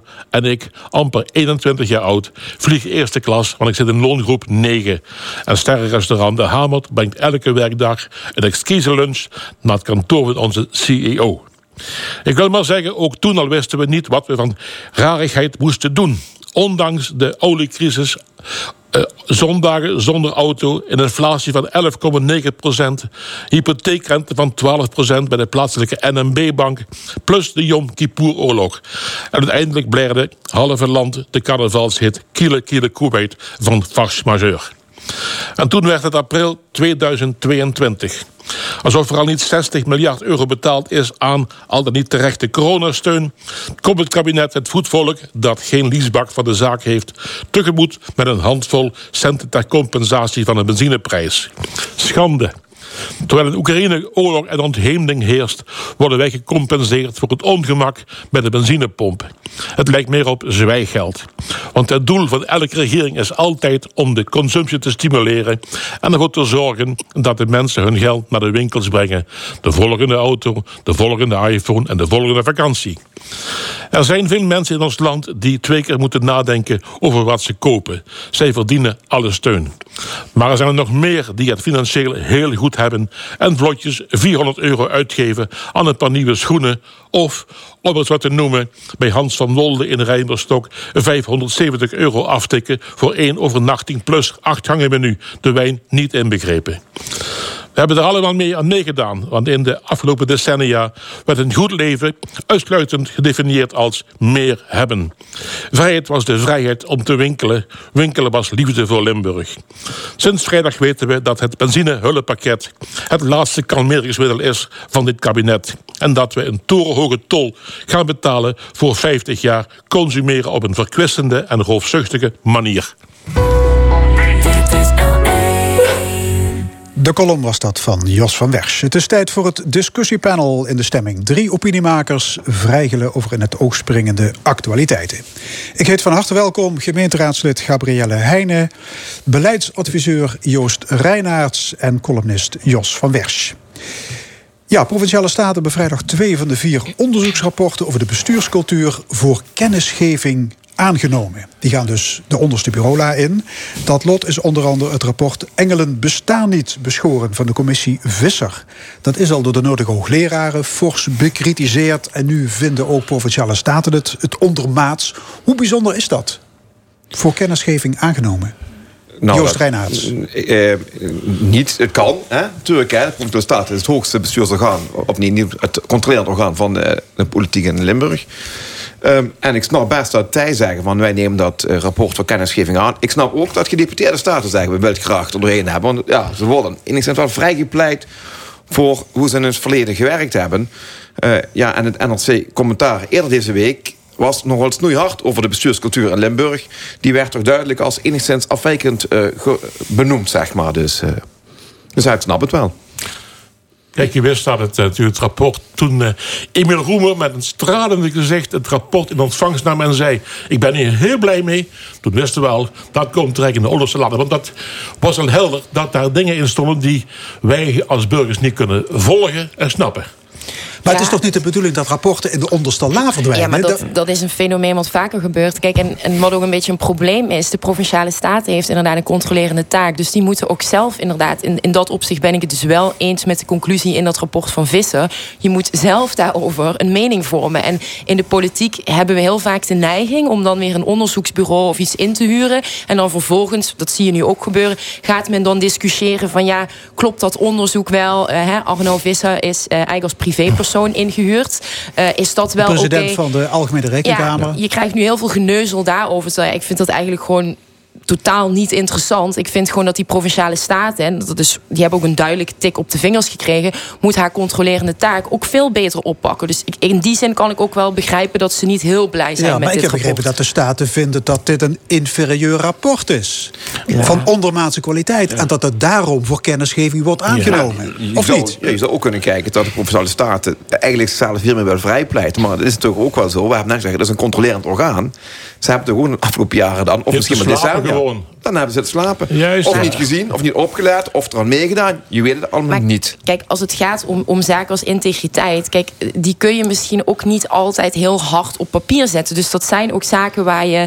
Kijk, je kan natuurlijk wel duidelijke grenzen stellen, maar daar zul je ook inderdaad als, als staten een discussie met elkaar over voeren. Dus ik vind het niet heel gek. Ik ben, ik ben het wel eens, er staat heel veel beeldspraak in, in dat rapport. Maar ja, ik, het is altijd zo dat er dan niet hele duidelijke taal in staat. Dat, dat komt wel vaker voor bij dit soort rapporten. Dus ik heb ook een beetje zoiets van... Ja, wat, wat hadden zij nou eigenlijk eh, eh, verwacht? Ja. Maar er zijn 286 integriteitsmeldingen gedaan bij die drie onderzoekers. Maar die hebben er verder geen onderzoek naar gedaan. Daar was, zeggen ze, geen aanleiding voor. En de staten zeggen nu, ja, daar moet toch eens naar gekeken worden. Wat ja, vinden jullie? dat is nu wel wat laat. Hè. De room is eraf. Hè. Hmm. Eh, de pijn is geleden. Ehm, om te beginnen vind ik het trouwens niet goed dat je als president van de Algemene Rekenkamer gaat snabbelen voor de provincie Limburg. Dat, is, bedoel, eh, dat kunnen wij wel doen in ons vak, maar, maar niet als je dit, deze rekenkamer zit. Dus daar moet je van afblijven. Dat is één. En twee, eh, is het zo dat de provinciale staten hopen dat het nu gewoon achter de rug is. Want zij als controlerende orgaan hebben gewoon eh, niet, zijn niet wakker geweest toen het speelde. En de heer Koopmans en consorten die denken, we zijn vrijgepleit. eh, we gaan verder, we kijken vooruit, zei meneer Roemer. Dat zal ik nog tien keer herhalen. Ja, nou ja, goed. Ja, en je zou kunnen zeggen, kijk, politiek gaat over macht en tegenmacht. En deze kunnen de vraag stellen, was het tegenmacht dan wel ook... Die was dus gewoon uiteindelijk niet sterk genoeg. Ja. Maar ik ben het wel eens, kijk, die conclusie inderdaad in Vissel... dat het zogenaamd allemaal een ongelukkige samenloop van omstandigheden is... vond ik inderdaad ook erg zwak. Eh, maar ja, dan moeten provinciale staten gewoon met een duidelijk weerwoord komen. Dat is hun taak, ja. Ja, de opdracht was om een foto te maken van de bestuurscultuur. Ja. Was die opdracht ook niet een beetje te maken? Ja, een hele wazige foto dan geworden. krijg je een wazige wazig, foto. Heel, heel onzuivere foto. hoor. Heel slecht gemaakt. Bewogen beelden, alles. je kunt niet herkennen wat erop staat een beetje. Dus eh, die foto is wel gelukt, maar ik zou hem niet kopen. Nee. Oké, eh, dan ander onderwerp. Minister Staghouwer van Landbouw, Natuur en Voedselkwaliteit... die gaat bekijken of er een vleestaks moet komen. Een heffing dus op cotelet, biefstuk en gehaktbal. Eh, is dat een eh, verstandig plan? Ehm, ja, ik, ik, ik vind eigenlijk eh, van niet. Het ligt er ook even aan wat, wat je doel is. Hè. Eh, wil je een lagere emissieuitstoot? Ik denk niet dat je dat hiermee gaat bewerkstelligen. Want ik denk niet eh, dat alle partners in die keten hier aan mee gaan werken. Heel veel productie in Nederland gaat nu ook gewoon naar het buitenland. En daarnaast wil je dus dat mensen minder vlees gaan consumeren. En, en dat vind ik op zich wel een goede doelstelling. Maar ik denk dat er te lichtzinnig wordt nagedacht dat als je de prijs hoger maakt, dat men dan minder vlees gaat consumeren. Het heeft ook met een bepaalde cultuurverandering te maken. Eh, dus ja, ik, ik zou dan inderdaad meer gaan kijken naar stimuleren en bewustwording dan, ja, dan zo'n vleestaks. Ik zie daar geen, eh, ja, niet zo snel heil in. Ik ben er sowieso op tegen, want ik ben gek op gehaktballen. Maar los daarvan. En dat is dan zo'n belasting. Dat is een, dat is een frisdrankenbelasting. Op suiker extra belasting. Het is gewoon, volgens mij gewoon een gemene geldbinnenhalerij. En eh, wat moet je doen met een spaghetti bolognese waar ik lees in zit? Dat is een beetje vlees met heel veel pasta. Ik zie het al voor me. eh, hoe dat moet gaan gebeuren. Dus volgens mij is dit iets wat heel vlug voorbij gaat. Maar die vleestaks is wel het ding. Hè. Je kan belastingen, maar die, die vleestaks zou er dan ook voor zijn... dat je uiteindelijk een soort van terugsluissysteem creëert... dat je dus eh, boeren kan helpen bij het verduurzamen. Alleen ja, ik ben het ermee eens. Je zal waarschijnlijk een hele bureaucratische romslomp gaan creëren. Want wat verstaan wij dan onder eh, duurzaam exact? Ja, jullie denken dat dus eh, een duurdere gehaktbal... mensen er niet van zal weerhouden om die gehaktbal toch te kopen? Is- Ja, Nou, de, de, de gronddiscussie is, moeten wij niet als samenleving minder vlees consumeren? En die vraag ik, ja, dat zou denk ik misschien wel zo moeten zijn. Hè? Per dag 400.000 dieren consumeren we in Nederland. Dat zijn behoorlijk wat dieren. Je hebt over dierenleed. We hebben Noord-Limburg enorme dierenfabrieken. Ja, dat we discussie met elkaar aangaan, die juich ik toe. Eh, anderzijds denk ik ook, komt bij mij een idee boven. Hè? Roken. Ik heb 20 jaar gerookt. Dat is ook zeker niet goed voor de gezondheid. Ook niet goed voor de volksgezondheid. Eh, daar werden accijns op gegeven. Ehm, ik bleef gewoon stug doorroken tot het moment dat ik dacht van... ik moet een soort eh, interne cultuuromslag maken... stoppen met roken. En dan kom ik terug op jouw verhaal. Eigenlijk, je zei van ja, minder vlees is een stukje cultuuromslag. En eh, met een paar centen meer... ja, wie raak je ermee? De mensen die het kunnen betalen, die kopen evenveel vlees. En de mensen die al wat krapper in de beurs zitten... ja, die eh treffen misschien onevenredig daarmee, zeg Ja, maar. maar je kunt je ook afvragen of de, de prijs die je nu betaalt voor een stuk vlees... eigenlijk wel de reële prijs is. Hè? De schade voor klimaat en milieu, die zit er nu niet in. Zou dat niet gewoon ook veel eerlijker zijn... om dat maar gewoon in die prijs tot uitdrukking te brengen? Nou ja, dat is dus de vraag. Kijk, je kan dus nu zeggen, het, het, gangbare vlees, hè, dat, dat zal dan ongeveer gelijk worden getrokken naar wat je nu betaalt, bijvoorbeeld voor biologisch voedsel. Maar dan kom je dus ook weer de discussie: wat vind je belangrijker, het milieuaspect of het gezondheidsaspect? dus eh, ik denk dat er een hele eh, grote discussie over gaat staan. En je ziet nu dat er gewoon heel weinig draagvlak is onder de bevolking, maar ook bij eh, al die partners in, in die hele keten. Dus ja, ik, ik betwijfel of dit nou echt zo'n ehm, zo'n effect gaat hebben waar ik het wel mee eens ben. Hè. In, in het AD werd heel gewoon een, een bal gehakt neergezet. Zo van, hè, mogen we dit nog wel eten? Ik ben het er wel mee eens dat vlees moet wel inderdaad een, een luxe product eh, eh, zijn. Eh, een paar jaar... Decennia geleden was het nog zo dat je dat op zondag alleen at en vader die het aansneed. En nu zijn wij wel gewend dat we het elke dag consumeren. En ik denk dat dat is ook die cultuurverandering. Daar moeten we denk ik wel van af. Nee, precies. En ik denk ook niet dat het dus en op dierleden is en op gezondheid is. is het totaalplaatje waar we moeten kijken. Eh, ik denk trouwens wel dat er dus ook wel een cultuuromslag gaande is. Want ik ben net als Jos van Wers een enorme vleesliefhebber. Ik eet veel te veel vlees. Eh, maar ook in ons gezin heeft toch wel sinds enkele jaren... zal maar zeggen, de vleesvrije dag... in ieder geval een poging tot intreden gedaan... eh, met meer of minder mate van succes. Eh, en ik moet ook wel eerlijk bekennen... als als een vleesvervanger op tafel komt... daar was ik uitermate sceptisch op. Maar ik moet zeggen... Smaakt toch? Ja, zo komt het. Ja, nou, dat nou, lukt niet wel. overdrijven. Hè. Het is, niet- dat ben- is ook nog geen feest, hè? De Ja. vleesvervanger. Ja, maar misschien is het ook het woord vleestaks, hè, wat mensen in de gordijnen jaagt. eh, opmerkelijk is, er zijn onderzoeken gedaan en dat blijkt dat ook onder CDA en VVD-stemmers een grote meerderheid wel eh, een eerlijke prijs voor vlees wil betalen. Ja. Maar zo snel je het een vleestaks noemt, dan jaag je mensen in de gordijnen. Dus Ja. Kijk, je hebt natuurlijk verschillende soorten vlees. Hè? Ook van verschillende eh, boeren. En van, van, van verschillende slagerijen. Als je bij een, een echte discounter komt... dan betaal je de helft voor hetzelfde stukje vlees. Of voor een gehaktbal dan bij een echte slager. ja, die kiloknallers bedoel je. Ja, precies. Doe het maar rustig. zo. Dus dat klopt ook iets niet met de, met, met, met de bereiding, met de, de productie. Wat eet ik bij de ene vlees en bij het andere vlees? De verschil is bijna de helft. Dus dat klopt sowieso iets niet wat ik, wat ik aan het eten ben. Maar ik vind het wel dat, dat de boeren. Hoewel boeren en duurzaamheid is heel ver uit elkaar. Maar ik vind wel dat de boeren een betere prijs mogen krijgen. De veeboeren voor hun producten. Ja, dus dat is ook de bedoeling hè, van die dus vleestaks. ja, dat, het, dat het naar verduurzaming van de boerensector gaat. Dus ja, wie kan daarop tegen zijn? Nou ja, Nee. kijk, dat, dat, daar, daar kun je op zich inderdaad niet op tegen zijn. Maar het probleem is wat ik net al zei. Als het maar een beperkt aantal boeren is die daaraan gaat meewerken... dan lost het uiteindelijk op het grotere plaatje lost het niks op. En ik denk dat je inderdaad een hele grote discussie gaat krijgen... over wat we precies verstaan onder eh, verduurzamen. Dus ik- denk niet dat dit ehm, op de lange termijn veel effect dan gaat hebben. Maar goed, ik pleit er wel voor, want we ook geconstateerd is. Het heeft wel echt aandacht nodig. Want ja, wij consumeren gewoon als samenleving veel te veel vlees. En eh zal maar zeggen, ons vlees, dat wordt gevoed met eh, diervoeder. eh, waar een aantal landen, andere werelddelen, mensen niet eens meer kunnen eten. Omdat alles ja, omgeploegd wordt van maiskolven die bij ons als dierenvoer eindigen. Ja, jullie, jullie hadden het over een cultuurverandering. Dus zou de overheid een campagne moeten starten om mensen op te roepen om minder vlees te eten? Dat was in het verleden trouwens wel anders, maar zou, zou dat nu moeten gaan gebeuren? Bewust vlees eten. Ja, absoluut. Ja, een tandje minder. Hè. Eh, minder roofzuchtig consumeren, heb ik straks gezegd. Daar komen de mensen allen gewoon even over nadenken... wat we nou vandaag op tafel zetten. Dat is, eh, maar dan mag je nog een stukje vlees eten blijven. En, en ook zeker een aantal keren per week. Maar vergeet niet, vis is vrij te duur. Hè. Als je nu een stukje vis koopt... dan ben je ook wat meer kwijt dan natuurlijk aan, aan, aan vlees. Dat is gewoon zo, althans als je niet uh, uh, het allerduurste vlees pakt. En dan, en dan, dan zouden mensen eh, bewust gaan eten, omdat Nee. er bijvoorbeeld een campagne is, dan gaan mensen minder Nee, vlees ik eten. denk dat zo'n cultuurverandering, nee, dat, nee, dat nee. heeft inderdaad wel wat meer tijd nodig. Maar ik denk ook vooral dat je dan het onderwijs daarin moet betrekken. Want wat je ook nu inderdaad ziet, is ook mensen hè, met lagere inkomens, ja, die, die kopen wel veel vaker die kiloknallers. Eh, ik denk dat er dan ook een taak inderdaad ligt bij scholen. Eh, om inderdaad het goede voorbeeld eh, eh, te geven. En daar zullen inderdaad wel, denk ik, de, de aantal jaren overheen gaan. wil je zo'n cultuurverandering. Dus bepaald overheidsingrijpen zal toch nodig zijn. Maar daar zul je toch wel echt de hele keten mee moeten krijgen. Nee, nee, klopt. En ik moet zeggen, kijk, ik kom natuurlijk van een linkse partij met links denkend. Maar ik realiseer me ook wel vaker dat eh, links praten, links denken en zeggen: gewoon, we moeten allemaal minder vlees, moeten biovlees gaan. Dat is natuurlijk uiteindelijk ook wel makkelijk als je een iets dikkere beurs hebt.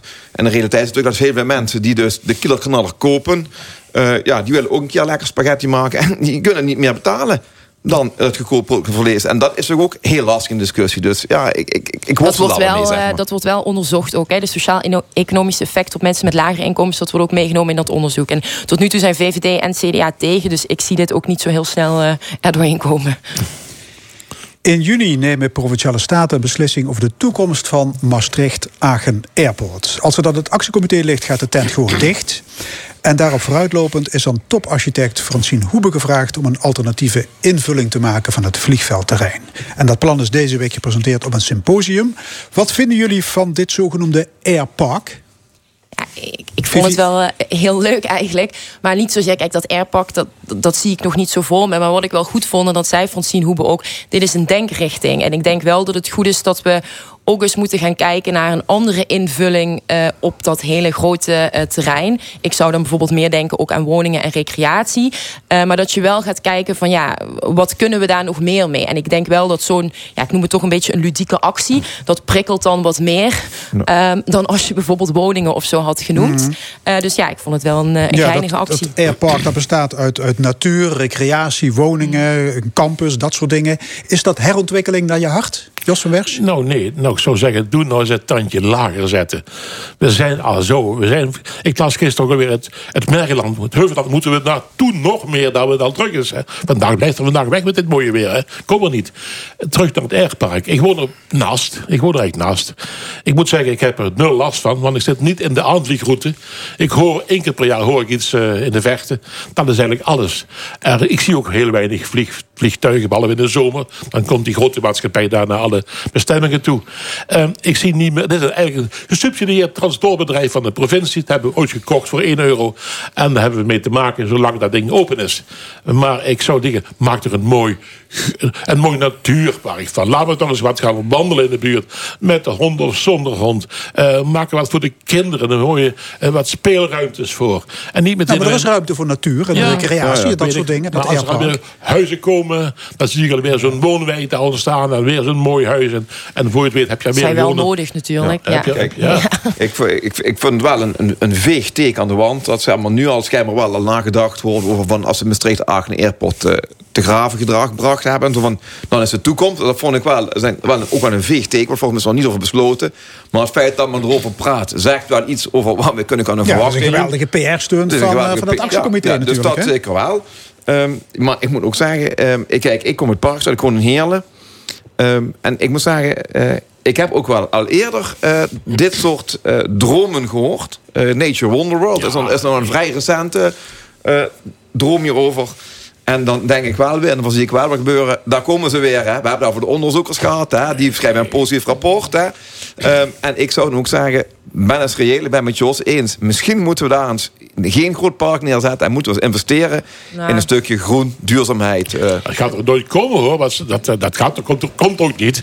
Dit is weer zo'n verhaal. Voorlopig gaan weer eens mensen onderzoeken. De komende drie, ik, ja, ja. vier jaar. Nou, maar dat is, dat is dus wel heel goed. Kijk, ik vind het heel goed dat de provinciale staten en ook mijn eigen partij, het CDA, eindelijk heeft gezegd van we kijken nu gewoon eens eerlijk naar dat Maastricht-Aken Airport. Want er gaat heel veel gemeenschapsgeld in.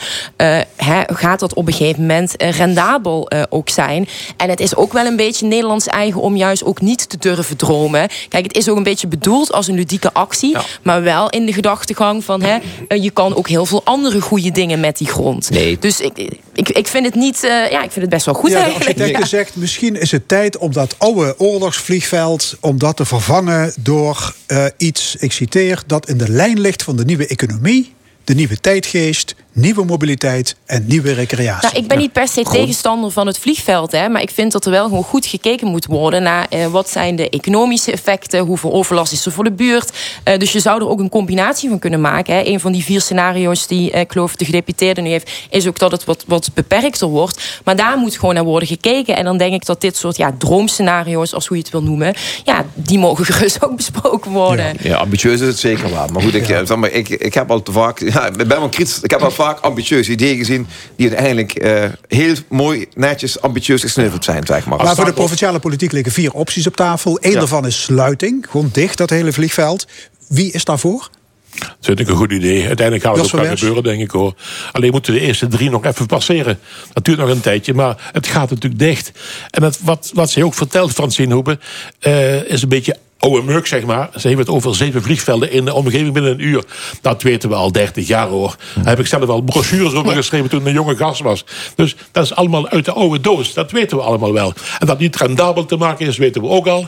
Dat er veel overlast is van Nou ja. deze en gene. Het- het weten is- we allemaal. voor mij moet het en nu de politiek heeft het altijd vastgehouden. Eh, het is goed gekocht door Twan Beurskens, het VVD, eh, van de VVD voor 1 euro destijds.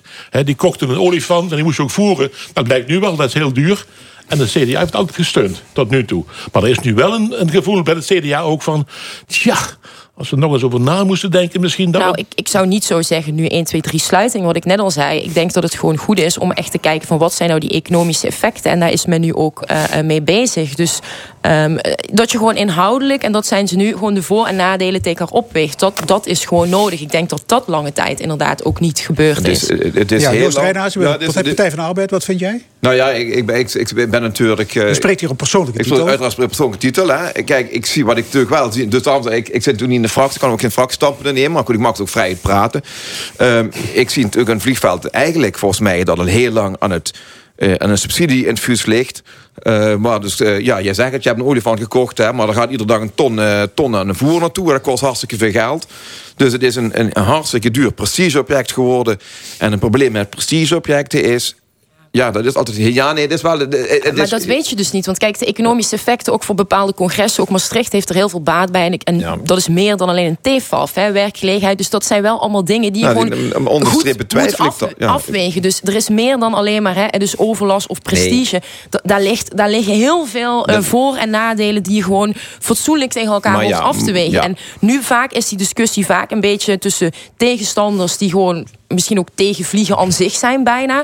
en mensen die gewoon klakkeloos maar gemeenschapsgeld erin blijven pompen... zonder te kijken Ja. van wat, wat levert het nou op. Dus Nou, ja, ik, nee, ik zit aan zich wat genuanceerder in. Sterker nog, ik ben dus... eh, ik ben bij de Partij van de Arbeid bestuursassistent geweest... eh, een tijd dat Twan Beurskes eh, de vliegveld gekozen heeft. Dus ik heb daar dus aan heel veel ook rapporten over moeten doorakkeren. Ehm daar zit, dit is natuurlijk niet alleen maar voor tegen en is geregeld. Er zitten natuurlijk heel veel nuances aan. Maar ik heb eigenlijk wel voor mezelf wel een conclusie getrokken. Dat is een persoonlijke mening dan ook. Dat ik denk van... Volgens mij is de marge om echt een, een succesvol vliegveld te bouwen... Die is wel erg matig. Dat is wel mijn persoonlijke overweging. Met, met alle afwegingen eromheen hangen, zeg maar. eh. ja, je kan dan verkleinen. En dan is er misschien nog wat ruimte voor een mini-airpark. eh, ja. Nou, combinatie van. Ja. Ja, eh, is heel anders. Vanaf 2024 zijn wegwerpbekers en wegwerpbestek niet meer toegestaan op kantoor, in de horeca en op de festivals.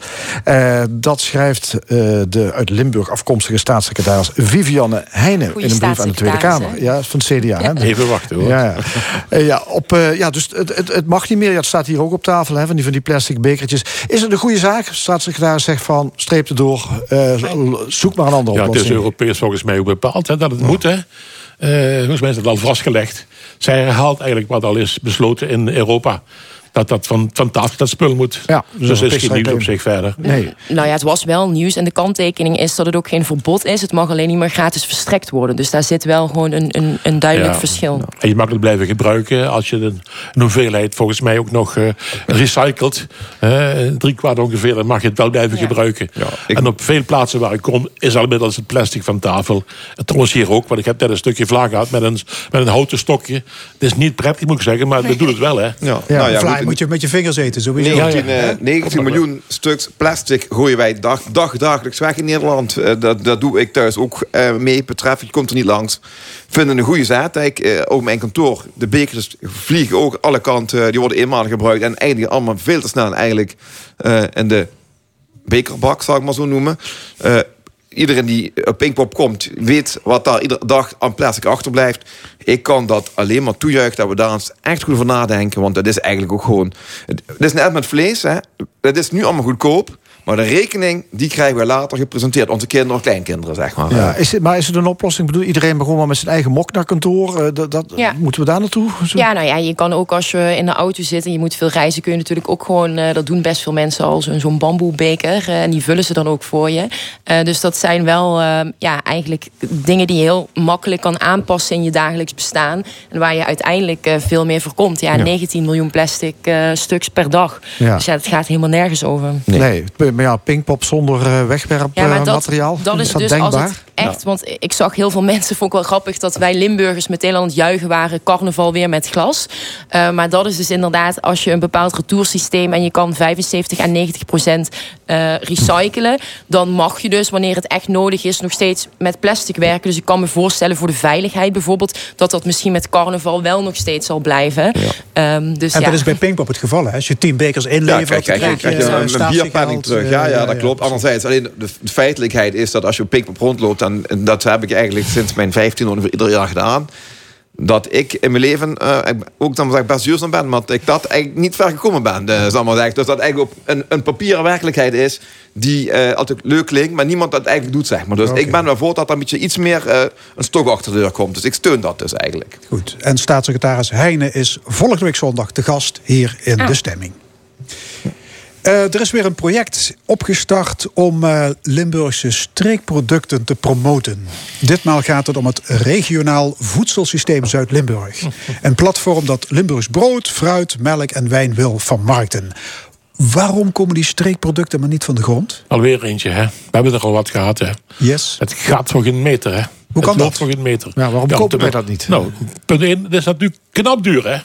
Dat is wel wezen. Een potje jam dat ik hier wil kopen in de winkel, laat ik mooi staan. Kost dubbele van een andere jam. Ja. ja. En het lam, ook duur. Eh, per witte wijn. Al is de forel. Eh, ja, jongens, wacht even. Je moet het ook verdienen zelf. Dus dat is allemaal wel goed bedoeld. Ik las nu weer, deze week is weer een brood. Het brood van Ter Worm, het, het genot van Ter Worm gelanceerd door een bekende bakker. De volgende. Ik ken al 16 broden uit de streek hier. We hebben slow food gehad van Jos Hessels. Weet je nog? Gedeputeerde destijds. We moesten slow food. We gingen naar Italië. Eh, zo gingen we. Naar Piemonte. Piemonte, exact Piemonte, een jaar of tien geleden Ja. ongeveer. Nou ja, ehm, dus wat dat betreft ben ik niet zo eh, optimistisch gestemd. het zijn gewoon, eh, het zijn mooie dingen. Gisteren was ik in zo'n zaak waar ze die spullen heel veel hebben.